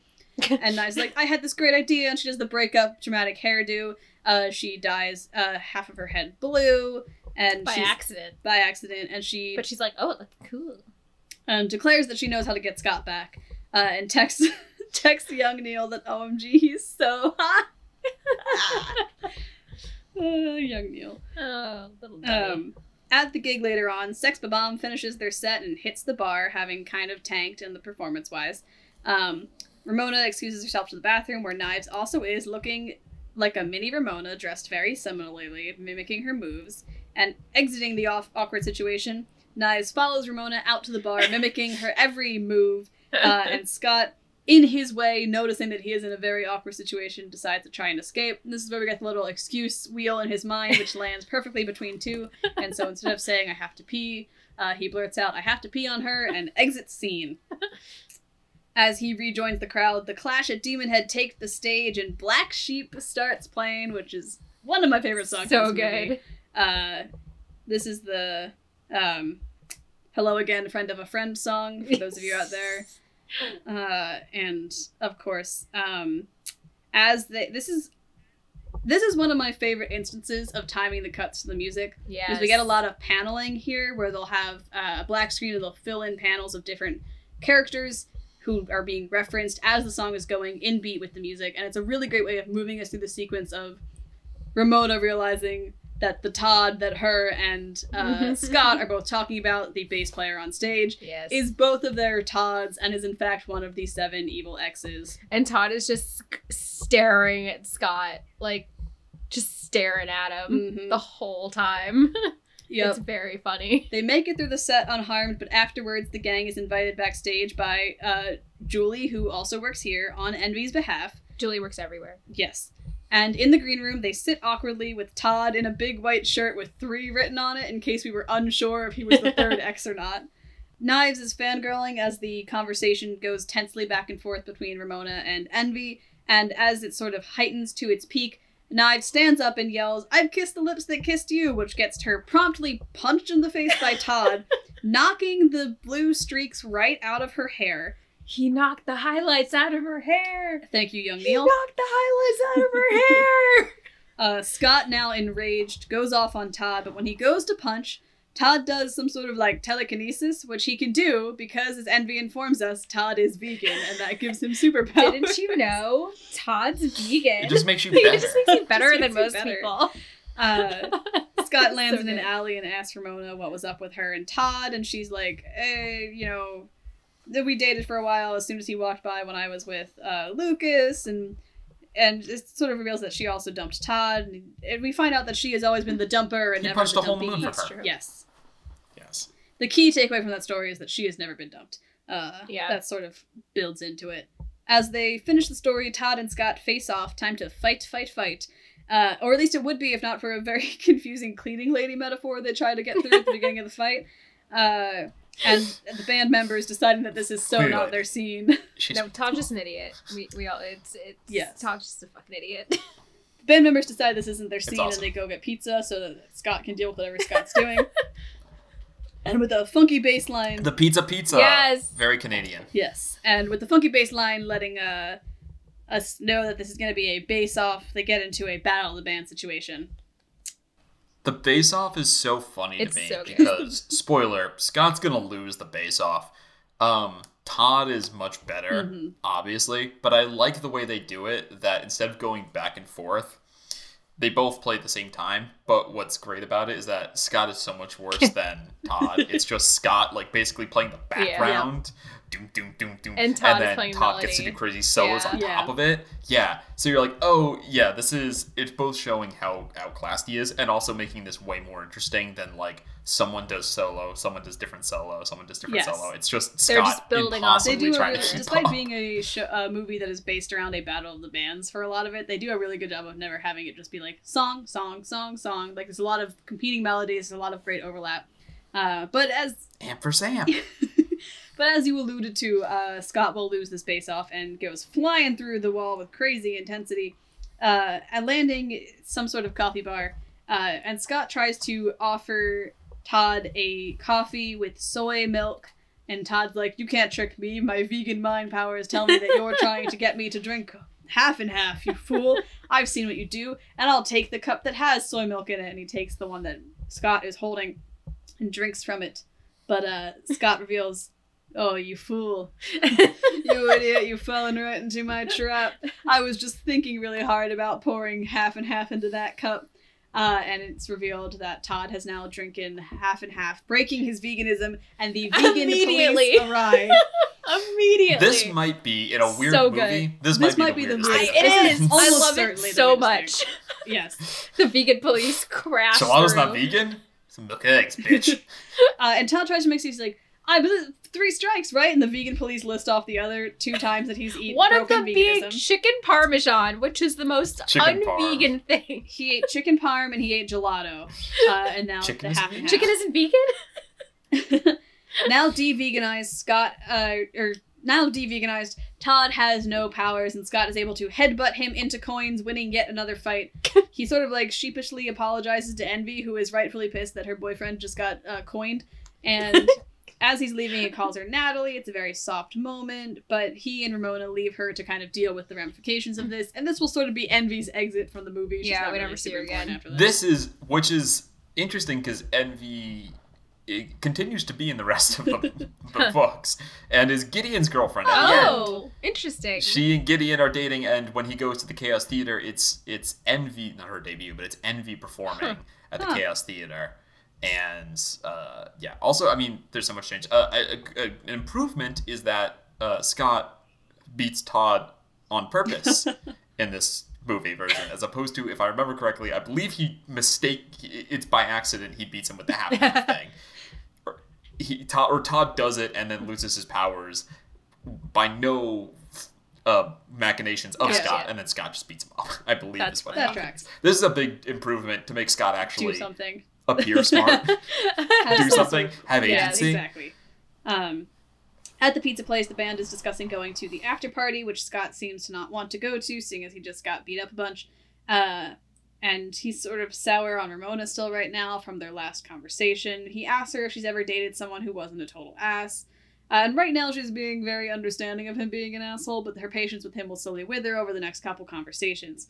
Um, as they walk in, Ramona to the after party, Ramona asks Scott about his previous relationships, and he goes off as they sort of spout more blah blah blah about the exes. And as they do, the speedster girl from earlier interjects.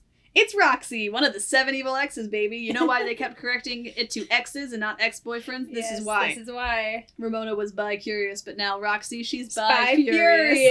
furious.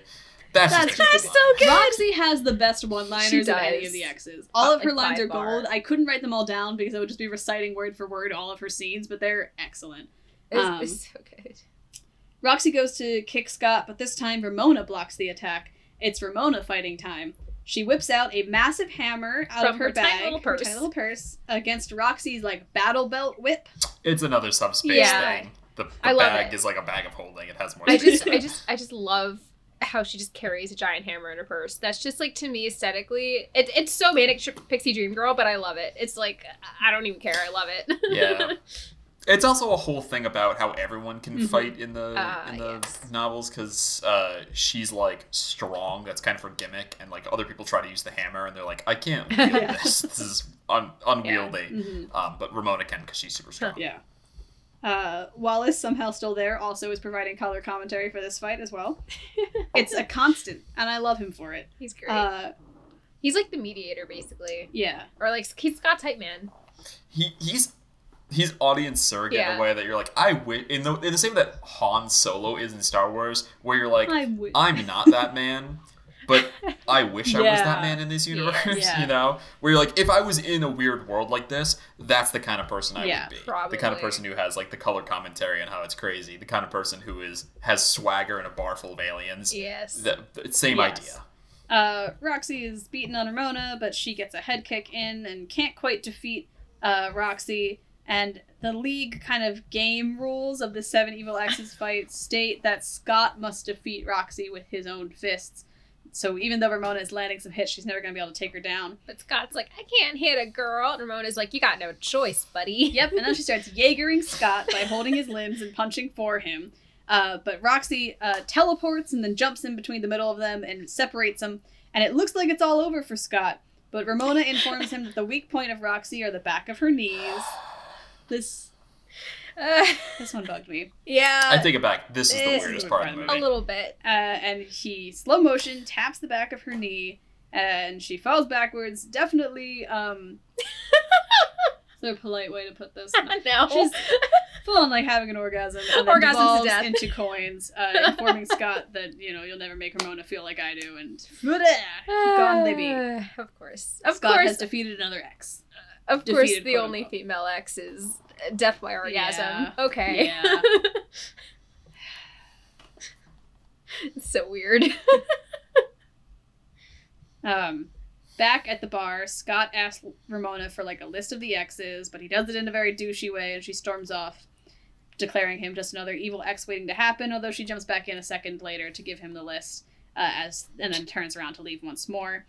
And as the band sort of gathers around Scott, he looks at the list of exes and sees the next up are twins, the Katayanagi twins.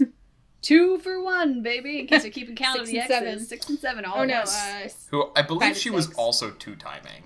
that checks I out. I believe she was dating them both at the same time without them realizing Oh shit, that's hard to do, especially because Yeah. they're identical. So that's kind of hard to do. it. For twins, yes. so good. Shh. They got different It's- hair. That's true. They're thematically dressed differently. Uh, Stephen, uh, recognizing the name of the twins, is like, hey, I got some terrible news for you. That's our next band in the Battle of the Bands. Remember that plot structure? That's still happening. There's a Battle of the Bands happening right now. Um, Scott, who is now very determined and angry, is back in it for the Battle of the Bands. Like, we gotta take this shit down. I'm angry now. I've reached my angry phase. At the venue, both bands are revealed to be performing at the same time. It's going to be a amp battle. They're going to be fighting to be louder and better than the other band live. And as they set up, they see that gasp, Ramona is in the crowd with a strange man, a yet unnamed Jason Schwartzman. G Man. G-man. Uh, lights across the way from Sex Bob-Omb Baleron, and it's the twins who, with one high techno note, kick off the battle of the bands. Stephen is doubting, can we do this? And a blast of They blow the roof off Literally. the yeah, place. the twins blast out sound, tearing the roof off the place. But seeing uh, mysterious G-Man, Scott rallies the band, and the battle begins as they jump into the song Threshold. The twins summon these like sound dragons that knock the bombs down. Steve bemoaning that Gideon Graves, the producer, is there, seeing them fail, and having just found out from Stephen's exposition that Gideon is G-Man, uh, Scott finds new power and they face the dragons once more. This time, Scott slamming on a bass pedal that summons a giant ape to fight back the sound dragon monsters.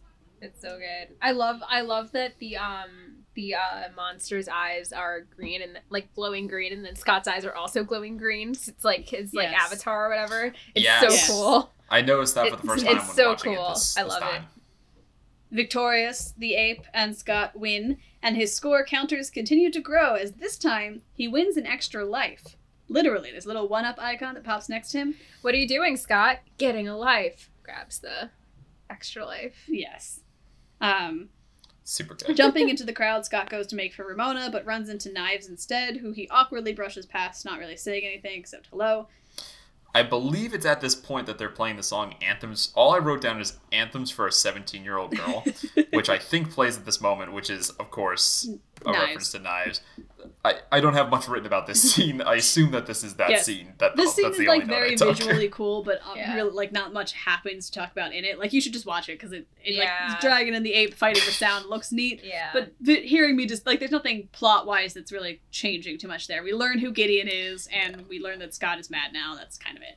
Scott beats two for Yeah. one. I mean, literally, they're the twins with. Uh, sorry, the twins of the X's with the least amount of screen Yes. time. They have no Yeah. lines. Uh, they're the least characterized, and he beats two of them at Yeah. once. Like this Yeah. is We're moving through. this is like Yes. boulder rolling down Yeah. a hill. We are plowing through before he reaches the like all is lost Yes. moment, and everything comes crashing Yeah. down Yeah. around Gotta keep him. going. Exactly. Um, outside, he runs into Ramona, who now has green hair, and he says he doesn't care if she wants to play mysterious and aloof, that he's in love with her, and she's like, "Ooh, terrible timing. We have to break up. Uh, it's Gideon. I can't help myself around him." Another callback to the breakup Yes, of Knives, yes. where she told him that she loved him and that And uh, yeah. yep. lack of learning from mistakes. I love it. And uh, on mention of Gideon, he appears and he's like, "Oh, I love your band. You gotta, you know, if you guys want, they can sign you for a three-album contract." And uh, Stephen is like, "Yes, yes, yes." And Scott immediately tries to go, "No, no, no." But Stephen signs the contract immediately, and young Neil steps up to replace Scott, replace Scott on the bass to complete the little triad of the band. Ramona gets into Gideon's car, and as he leaves, Gideon takes a moment to very smarmily apologize ish for the League of, League of Evil Exes and drives on off, leaving sad Scott alone once more to walk the snowy streets of Toronto to the sound of Ramona on my mind. Uh, bye back. By Beck. Performed by Beck. yeah. He thonks his head on a pole, which is not a paraphrase. The onomatopoeia is spelled T H O N K, and he does it several times. That is the that is the onomatopoeia that I I am love so it. in I love love with it in this so movie much. that I love I, had to I pause it. it to love laugh. When he hits his head goes thonk, I was just I was like, that's too funny. Thonk. It's so. He does so it so funny. something about someone dejectedly hitting their head is always so yes, funny. and to the me. onomatopoeia just like doubles. Uh, it's Yeah. so well done. Um, And it yeah, it's it's at this point that I realize this movie is kind of about being into people who aren't into you because that's it's knives to Scott, Yeah. Scott to Ramona, and Ramona to Gideon, and in the book it's uh, uh also um envy to Gideon. Mm. It's a whole thing, but uh, Mhm. it's it's interesting. It's like kind of it's kind of what this movie is about. It's just like in some like sometimes inherent Yeah. uh, um, one-sidedness in relationships and how you handle that. yeah. Sometimes you become one of the seven evil exes, and sometimes you have to fight seven evil exes, and that's just how all relationships work in the real world. Yes, yes, I'd exactly. that's accurate. Uh, this is where we go to the second scene on the swings. This time with Stacy and Scott talking about uh, if, if he thinks that Ramona was the one, and Scott's like, "Yeah, I saw a future for us together with like jetpacks." Uh, and this is where I was sort of mix- missing that like impact of the swings reoccurring. Yeah. Um, because this is I meant to be a very emotional moment, but they kind of just talk about things we already know, Right. and I'm missing some of that impact from the re- recurrence of the Right. swings, so to speak. If it seems like they just happen to be at the swings Yeah. again for no real reason. It's just a. It seems to just be a location Yeah. where he's emotionally Yes. vulnerable. The same way the bus is just like a strong visual Yeah. Component. Because I, I literally asked again asked my girlfriend Victoria about. Uh, I was like, "What's the bus? Like, what's the like?" I'm thinking about this bus. She's like, "Some things are just things." Yeah. Um, Yes. so the bus is just a strong visual element that you can come back Blame to. Edgar Wright because we assume that he's got meaning behind I everything. know, and 'cause every- he's yeah, always got a he's always plan. a plan. That man. Um, Yes. but you know, maybe not, or maybe, or maybe, like you said, these there was a lot of scenes that were cut, so maybe there, you know, there was, and we just haven't seen it. Yeah. Well, again, I, I think the swings are supposed to be about like literally movement in Mm, life. Uh, but they they cut the setup for that motif, so then there's no payoff with him being there with Stacy, and they don't end it with him being on the Right, swings right. with Ramona and he's swinging or something. They go. Through It the just door. feels like half of a visual Um, metaphor and the other half is Yes. missing. Um, yes. Again, it, yeah. it kind of like the bus. It ends up just being more of like a It strong. just it's a neat place to that- be as opposed to like, yeah. having any instilling any deep meaning on what's happening Yeah. there, which which you is know, fine. a lot of movies have no uh, locations that you feel strongly True. attached to, uh, let alone some that have thematic meaning. So the fact that this has uh, even one that doesn't have thematic meaning but is like a strong place to be is is good. Yeah, it's not at all a dig on the movie. some places just uh, happen in parking it was lots. just Some movies just one- take place in gray one moment I could identify while watching where I'm like, oh, this is not working for me, and I can kind of put my finger on why. Whereas most of the rest of the movie, I'm like, everything's working fine. I have no qualms. Um, but speaking of no qualms, we have some qualms to deal with in this movie still. Back at Wallace's, Scott walks in on him mid sex, and Wallace is like, I need you to sleep somewhere else tonight. and also, for the rest of the year, please move out.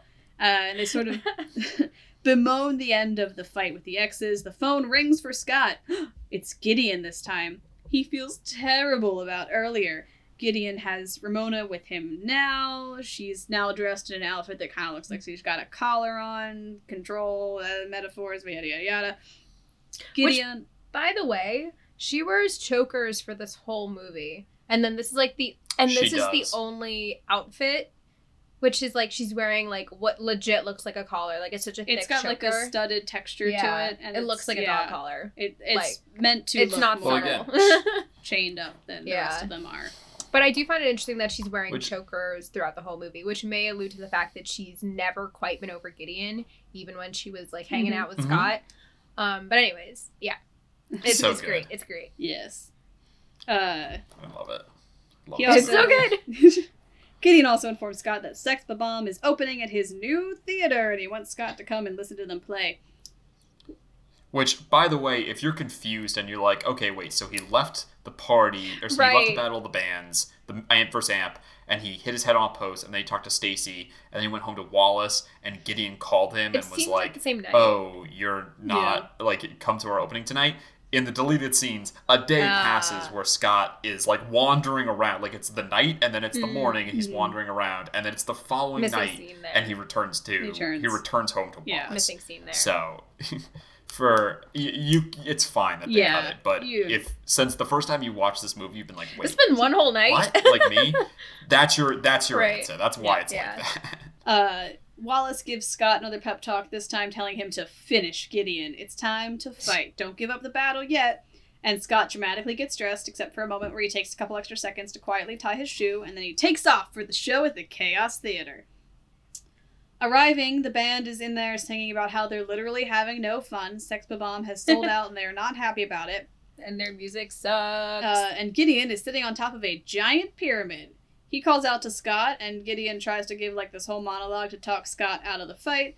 And Gideon's like, "Why would you want to fight me for Ramona?" And Scott declares his love, earning a flaming katana from the power of love that he pulls out of his body like a Saint Scott. Seiya scene. Scott earned the no, power wait, of love. a revolutionary girl. Never mind. What? This is not real. Don't worry. You saying power of love? What? I zoned. I don't worry about it. No, it's it's the uh you want to fight me me for her? Yeah. Scott earned the power of love and he just yanks out of his chest like a fucking Yes, a anime fiery hero. katana. Yeah. Uh, the fight begins. Uh, Katana.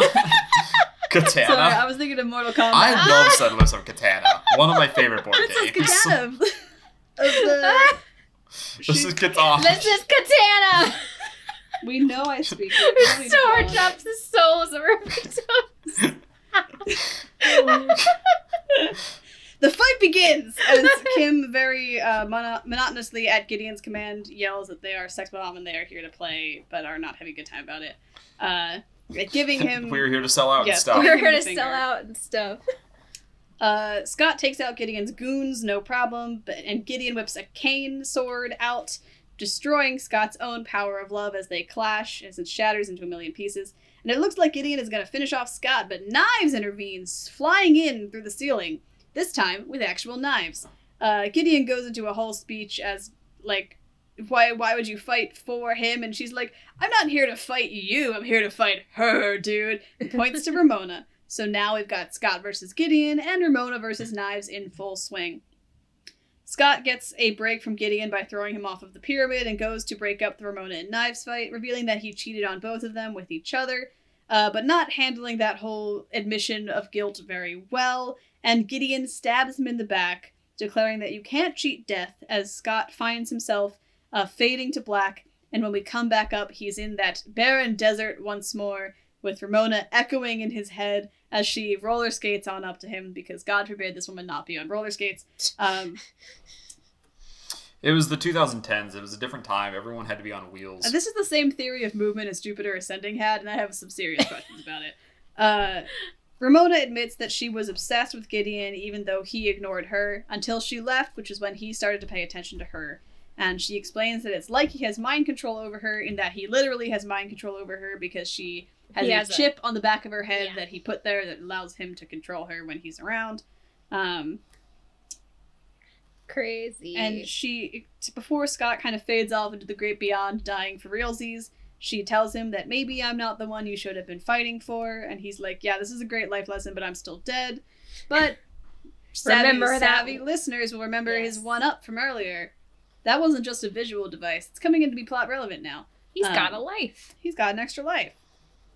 Yeah, uh, it's so Yeah. good. the The whole idea though that um because he's good spoiler he's gonna come in with a different power Uh-huh. than love. Hmm. That yeah, lo- he's had the power of love all along, and it's gotten him this far, but fails in the point where he's uh just like um he was chasing Ramona, Ramona's been chasing Gideon. Uh, when she left, that's when like tried to get her own self respect. That's when Gideon became interested in her. Only by like looking inward and like growing as a person is he gonna become worthy of Ramona. It's not about loving her. That's not enough. Yeah. Good. So good. Um, he speed runs the entering the club. He, you know, busts past the bouncers, does the whole speech and everything, and he re-enters the theater. This time, immediately telling that, you know, young Neil, you're doing better than I ever was, and the band is stronger than ever, and I'm gonna, you, you guys are doing great. I'm sorry, Kim. And kind of skips his whole speech, uh, earning the respect of his friends. Uh, he skips past Gideon's speech, and when Gideon asks, "Are you really gonna fight me for her?" Scott replies, No, I'm gonna fight you for me, earning the power of self respect, once again in katana form. Scott Uh, earned the power of self-respect. Scott is the power of self-respect. and this time, when. Kim starts the music, it's with hype and friendship powering through. We are here to watch Scott Pilgrim kick your teeth in one, two, three, four. Uh, we speed run the whole fight, but this time Scott gets big hits in on Gideon.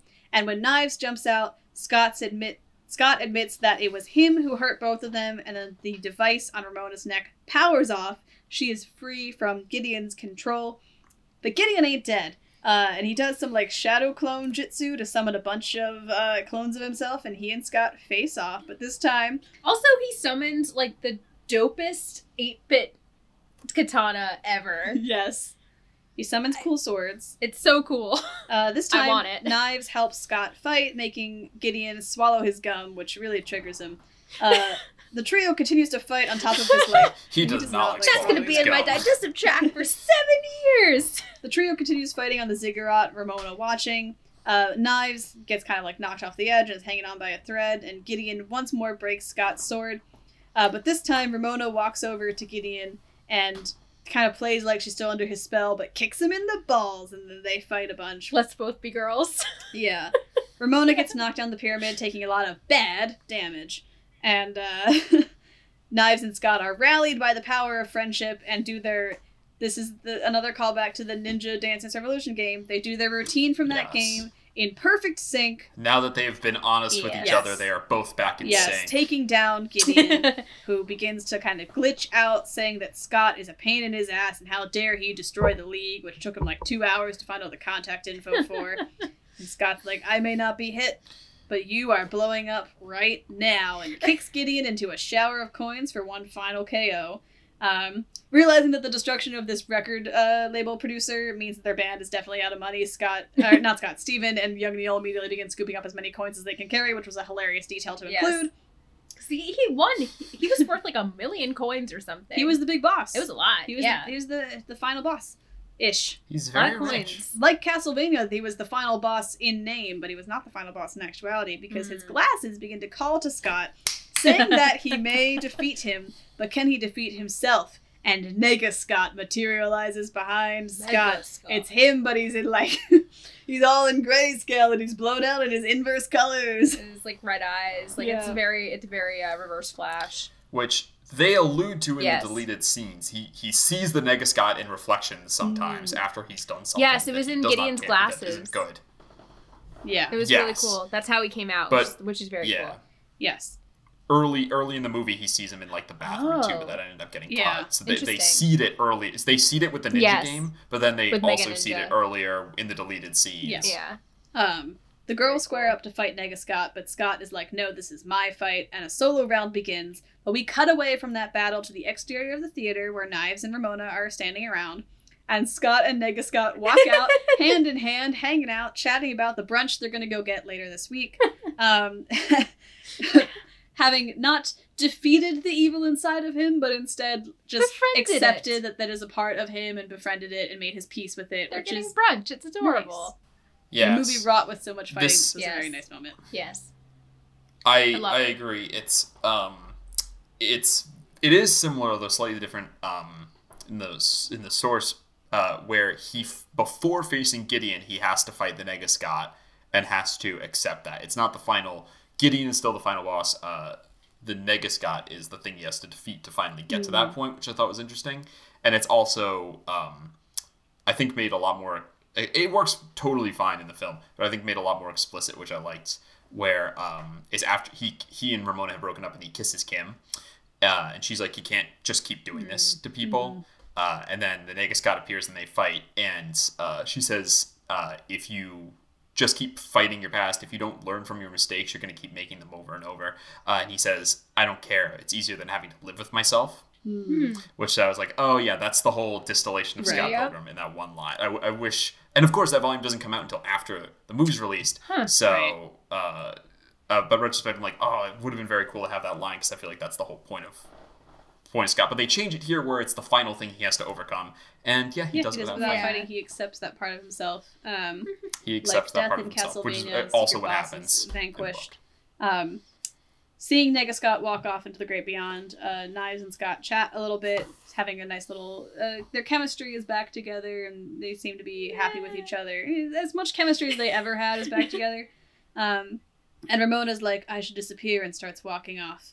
Uh, she's like, I need a new life, and you're the nicest guy I ever dated, but I need, I need to, I have to move on. My past followed me here. Um, and as she's walking away, Knives is like, Scott, you idiot, go get her. She's who you were fighting for, even though you started fighting for yourself. I'll be fine. I'm too cool for you, anyways, which is true. Um, and Scott runs to catch up with Ramona, asking if he can go with her. And they smile and hold hands into another door to nowhere as the ninja dance game counts down to one and we cut to credits. Yay. Ba-da-dum. So, so I'm curious. So here's my, uh, I'm, I'm curious Yeah. your thoughts on this because here's the second thing about this movie that I don't like the casting of Michael Cera, and I feel like the movie is confused on whether it wants Scott to be with Ramona or with Knives because the original ending, not in the book but in the movie, is Scott and Knives go together. Scott has learned that he's been chasing something this whole time and that he should be mature and try to that make makes less work. sense for me though. Which retrospectively, she's yeah, seventeen. it- He really No. shouldn't be doing that. But even even putting aside how gross that is, the movie seems to be pretty convinced. Even though they, they ended up changing the ending because people didn't like it, they reshot it. Um, the movie seems to be pretty convinced that like the mistake he made is dumping knives and that he needs to like go back and mend that. Even though I I think that in the end they mostly stick the landing with it being oh, he and Knives, he, he repairs that. He doesn't need to get back with Knives. He just needs to fix that. And that um, uh, Ramona needs to stop running away and he needs to stop settling for what's easy. yeah. Uh, I, I feel like it does in the end come down on the side of Ramona, but I'm curious if you guys watching it were like, Uh, I disagree with both takes. I don't think he should be with either of them. Mostly because while yes, he has earned the power of self-respect, which is like, you know, good uh in that moment, that is like one step on his journey and it's like just the beginning of it. Like he's not a complete person yet, clearly, and I don't think he uh, not deserves like yeah yeah deserves because they're both basically just prizes in this movie i don't think he deserves a girl in this movie Yeah. i, Yeah. I, I this movie does treat them both Yeah. like prizes quite a bit. They're way less. they're not characters they're just prizes for scott to win or lose and i yeah i don't i don't think it works either way i what i'm hoping happens like yes uh, it is nice that he ramona like accepts him We're just like kind of like you know she uh, uh, seems to at least tolerate him more at the very end of this movie and is like willing to let him tag along to wherever the hell she's going um but uh it's just it i just don't I, i'm i'm kind of hoping that post that they like actually work on having a relationship and him not just being like uh you know Yeah. in love Well, with her that comes and get, yeah. being completely it one-sided comes back to the whole thing about this exact well one Mhm. side exactly it comes back to the whole problem of the movie being two hours yeah and it's a movie of, only about scott and basically everyone else orbits the sun that is Yeah. scott in this i would have been much happier as opposed to when you have more time yeah the the problem with adapting anything where it's all this you got to scrunch down all the source material um you Yeah. get way less of like ramona growing and changing and way less of like knives getting over scott and being like oh the same way i was easy like an easy relationship for you you were like a high school crush for me because the the story takes place over like two years or something like Mhm. that Mm. so she's she also moves on. But you don't really get that in this, Yeah. which is which is unfortunate, and it kind of kind of detracts. I feel like in ultimately, Yeah, I think it's interesting that the original ending was for Scott to end up back with knives. I think you get yeah. That's sort of a vibe that you get throughout the movie from the way that it's it's structured and how much of knives there is in it for relative to like what her end role is because fundamentally she is kind of working as an opposite. She's not quite a foil to ramona because neither of them are enough of characters in their own right to necessarily foil each other but they work opposite each other in the end. And um for that, that for scott to make the realization that he wronged both of them in a way. Um and I like I think you do need that moment because Scott has to own up to what he's done. Uh but I don't love like I, I personally agree with the test audiences. I would not have liked an ending where Scott ended up with knives.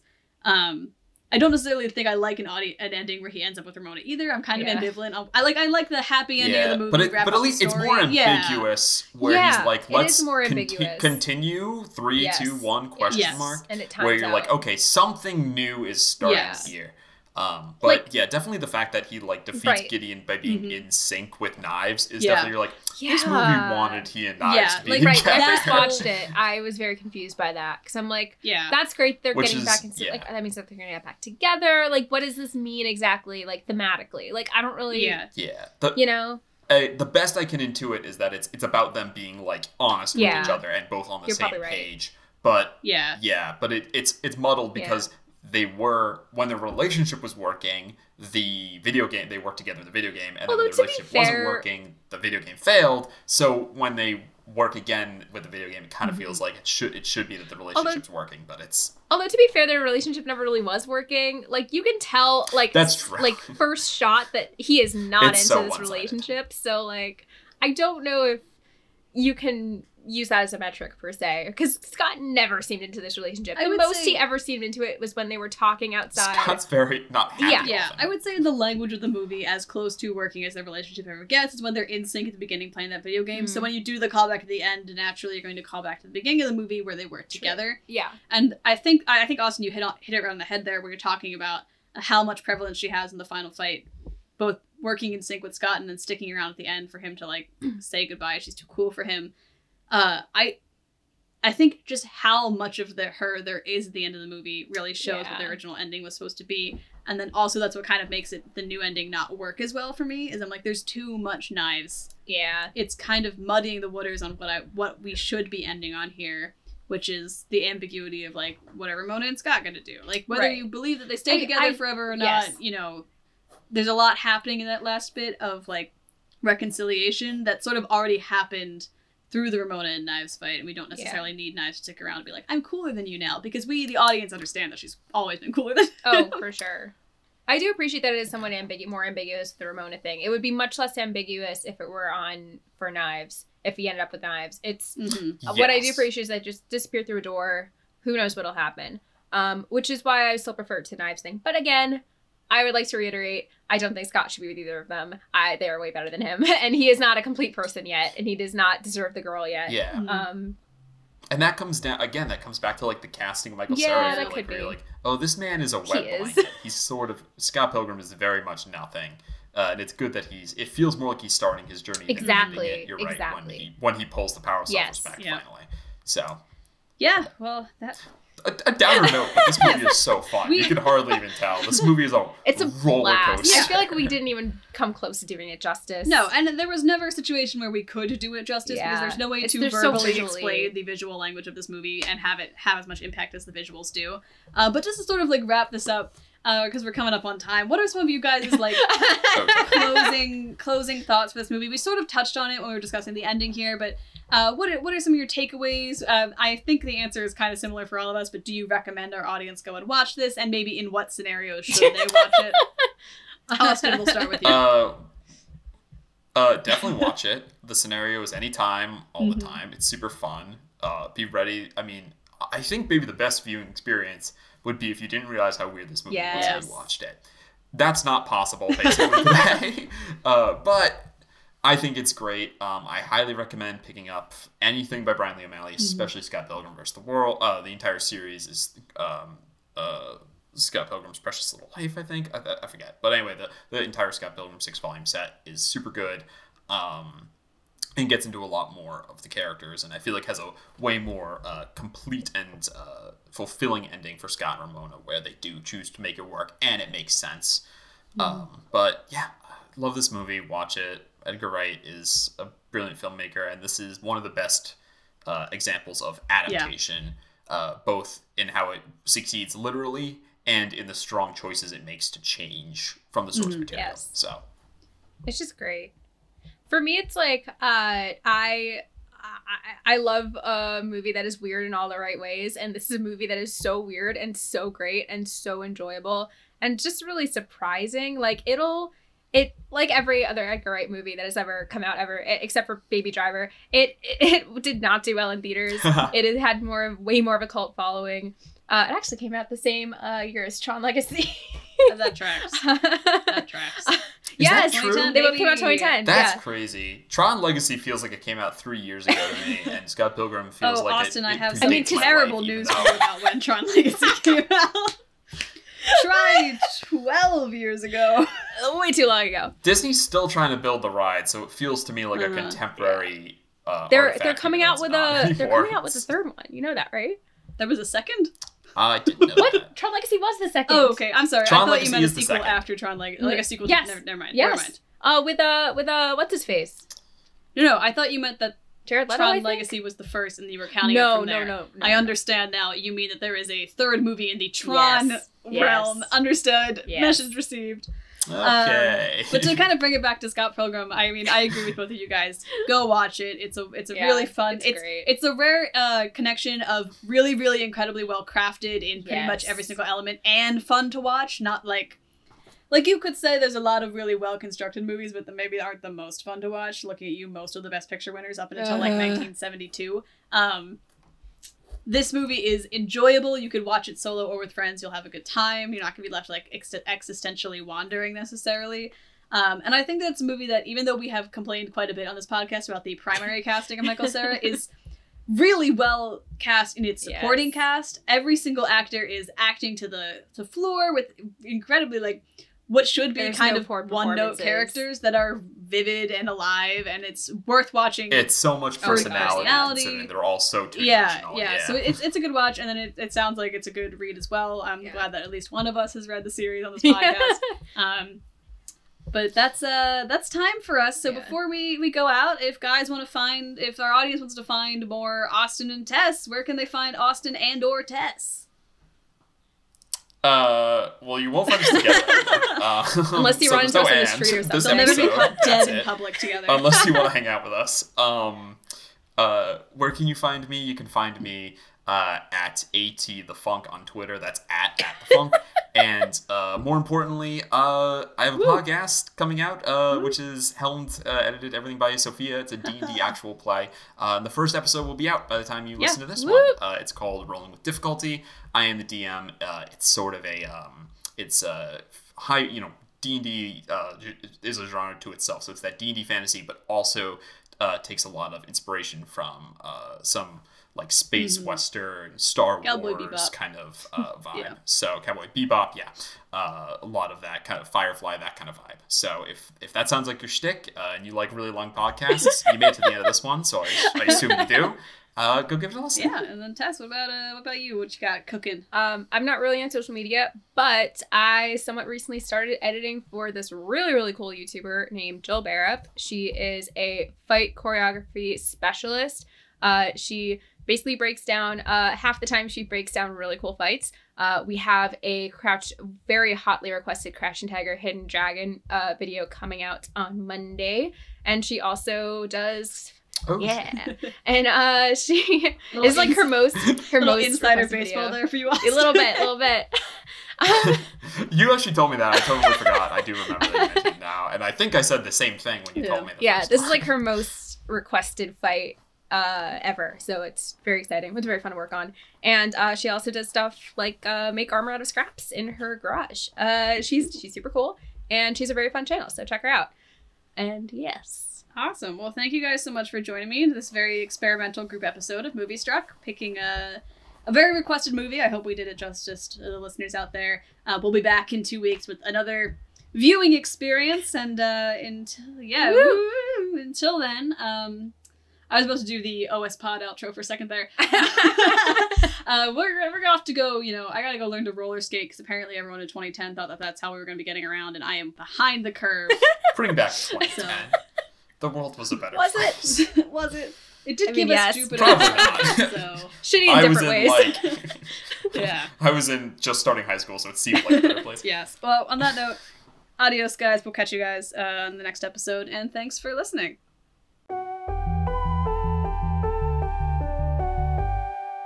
Thanks so much for listening to this week's episode of Moviestruck. We'll be back on January 24th with another thrilling installment, but if you have any questions, comments, or concerns for the podcast before then, feel free to email us at moviestruckpod at gmail.com. For links to our guests this week, check out all of their fun socials and other projects in the show notes below. And if you enjoyed the show, please rate us and leave a review on your preferred podcast platform. Thanks for listening.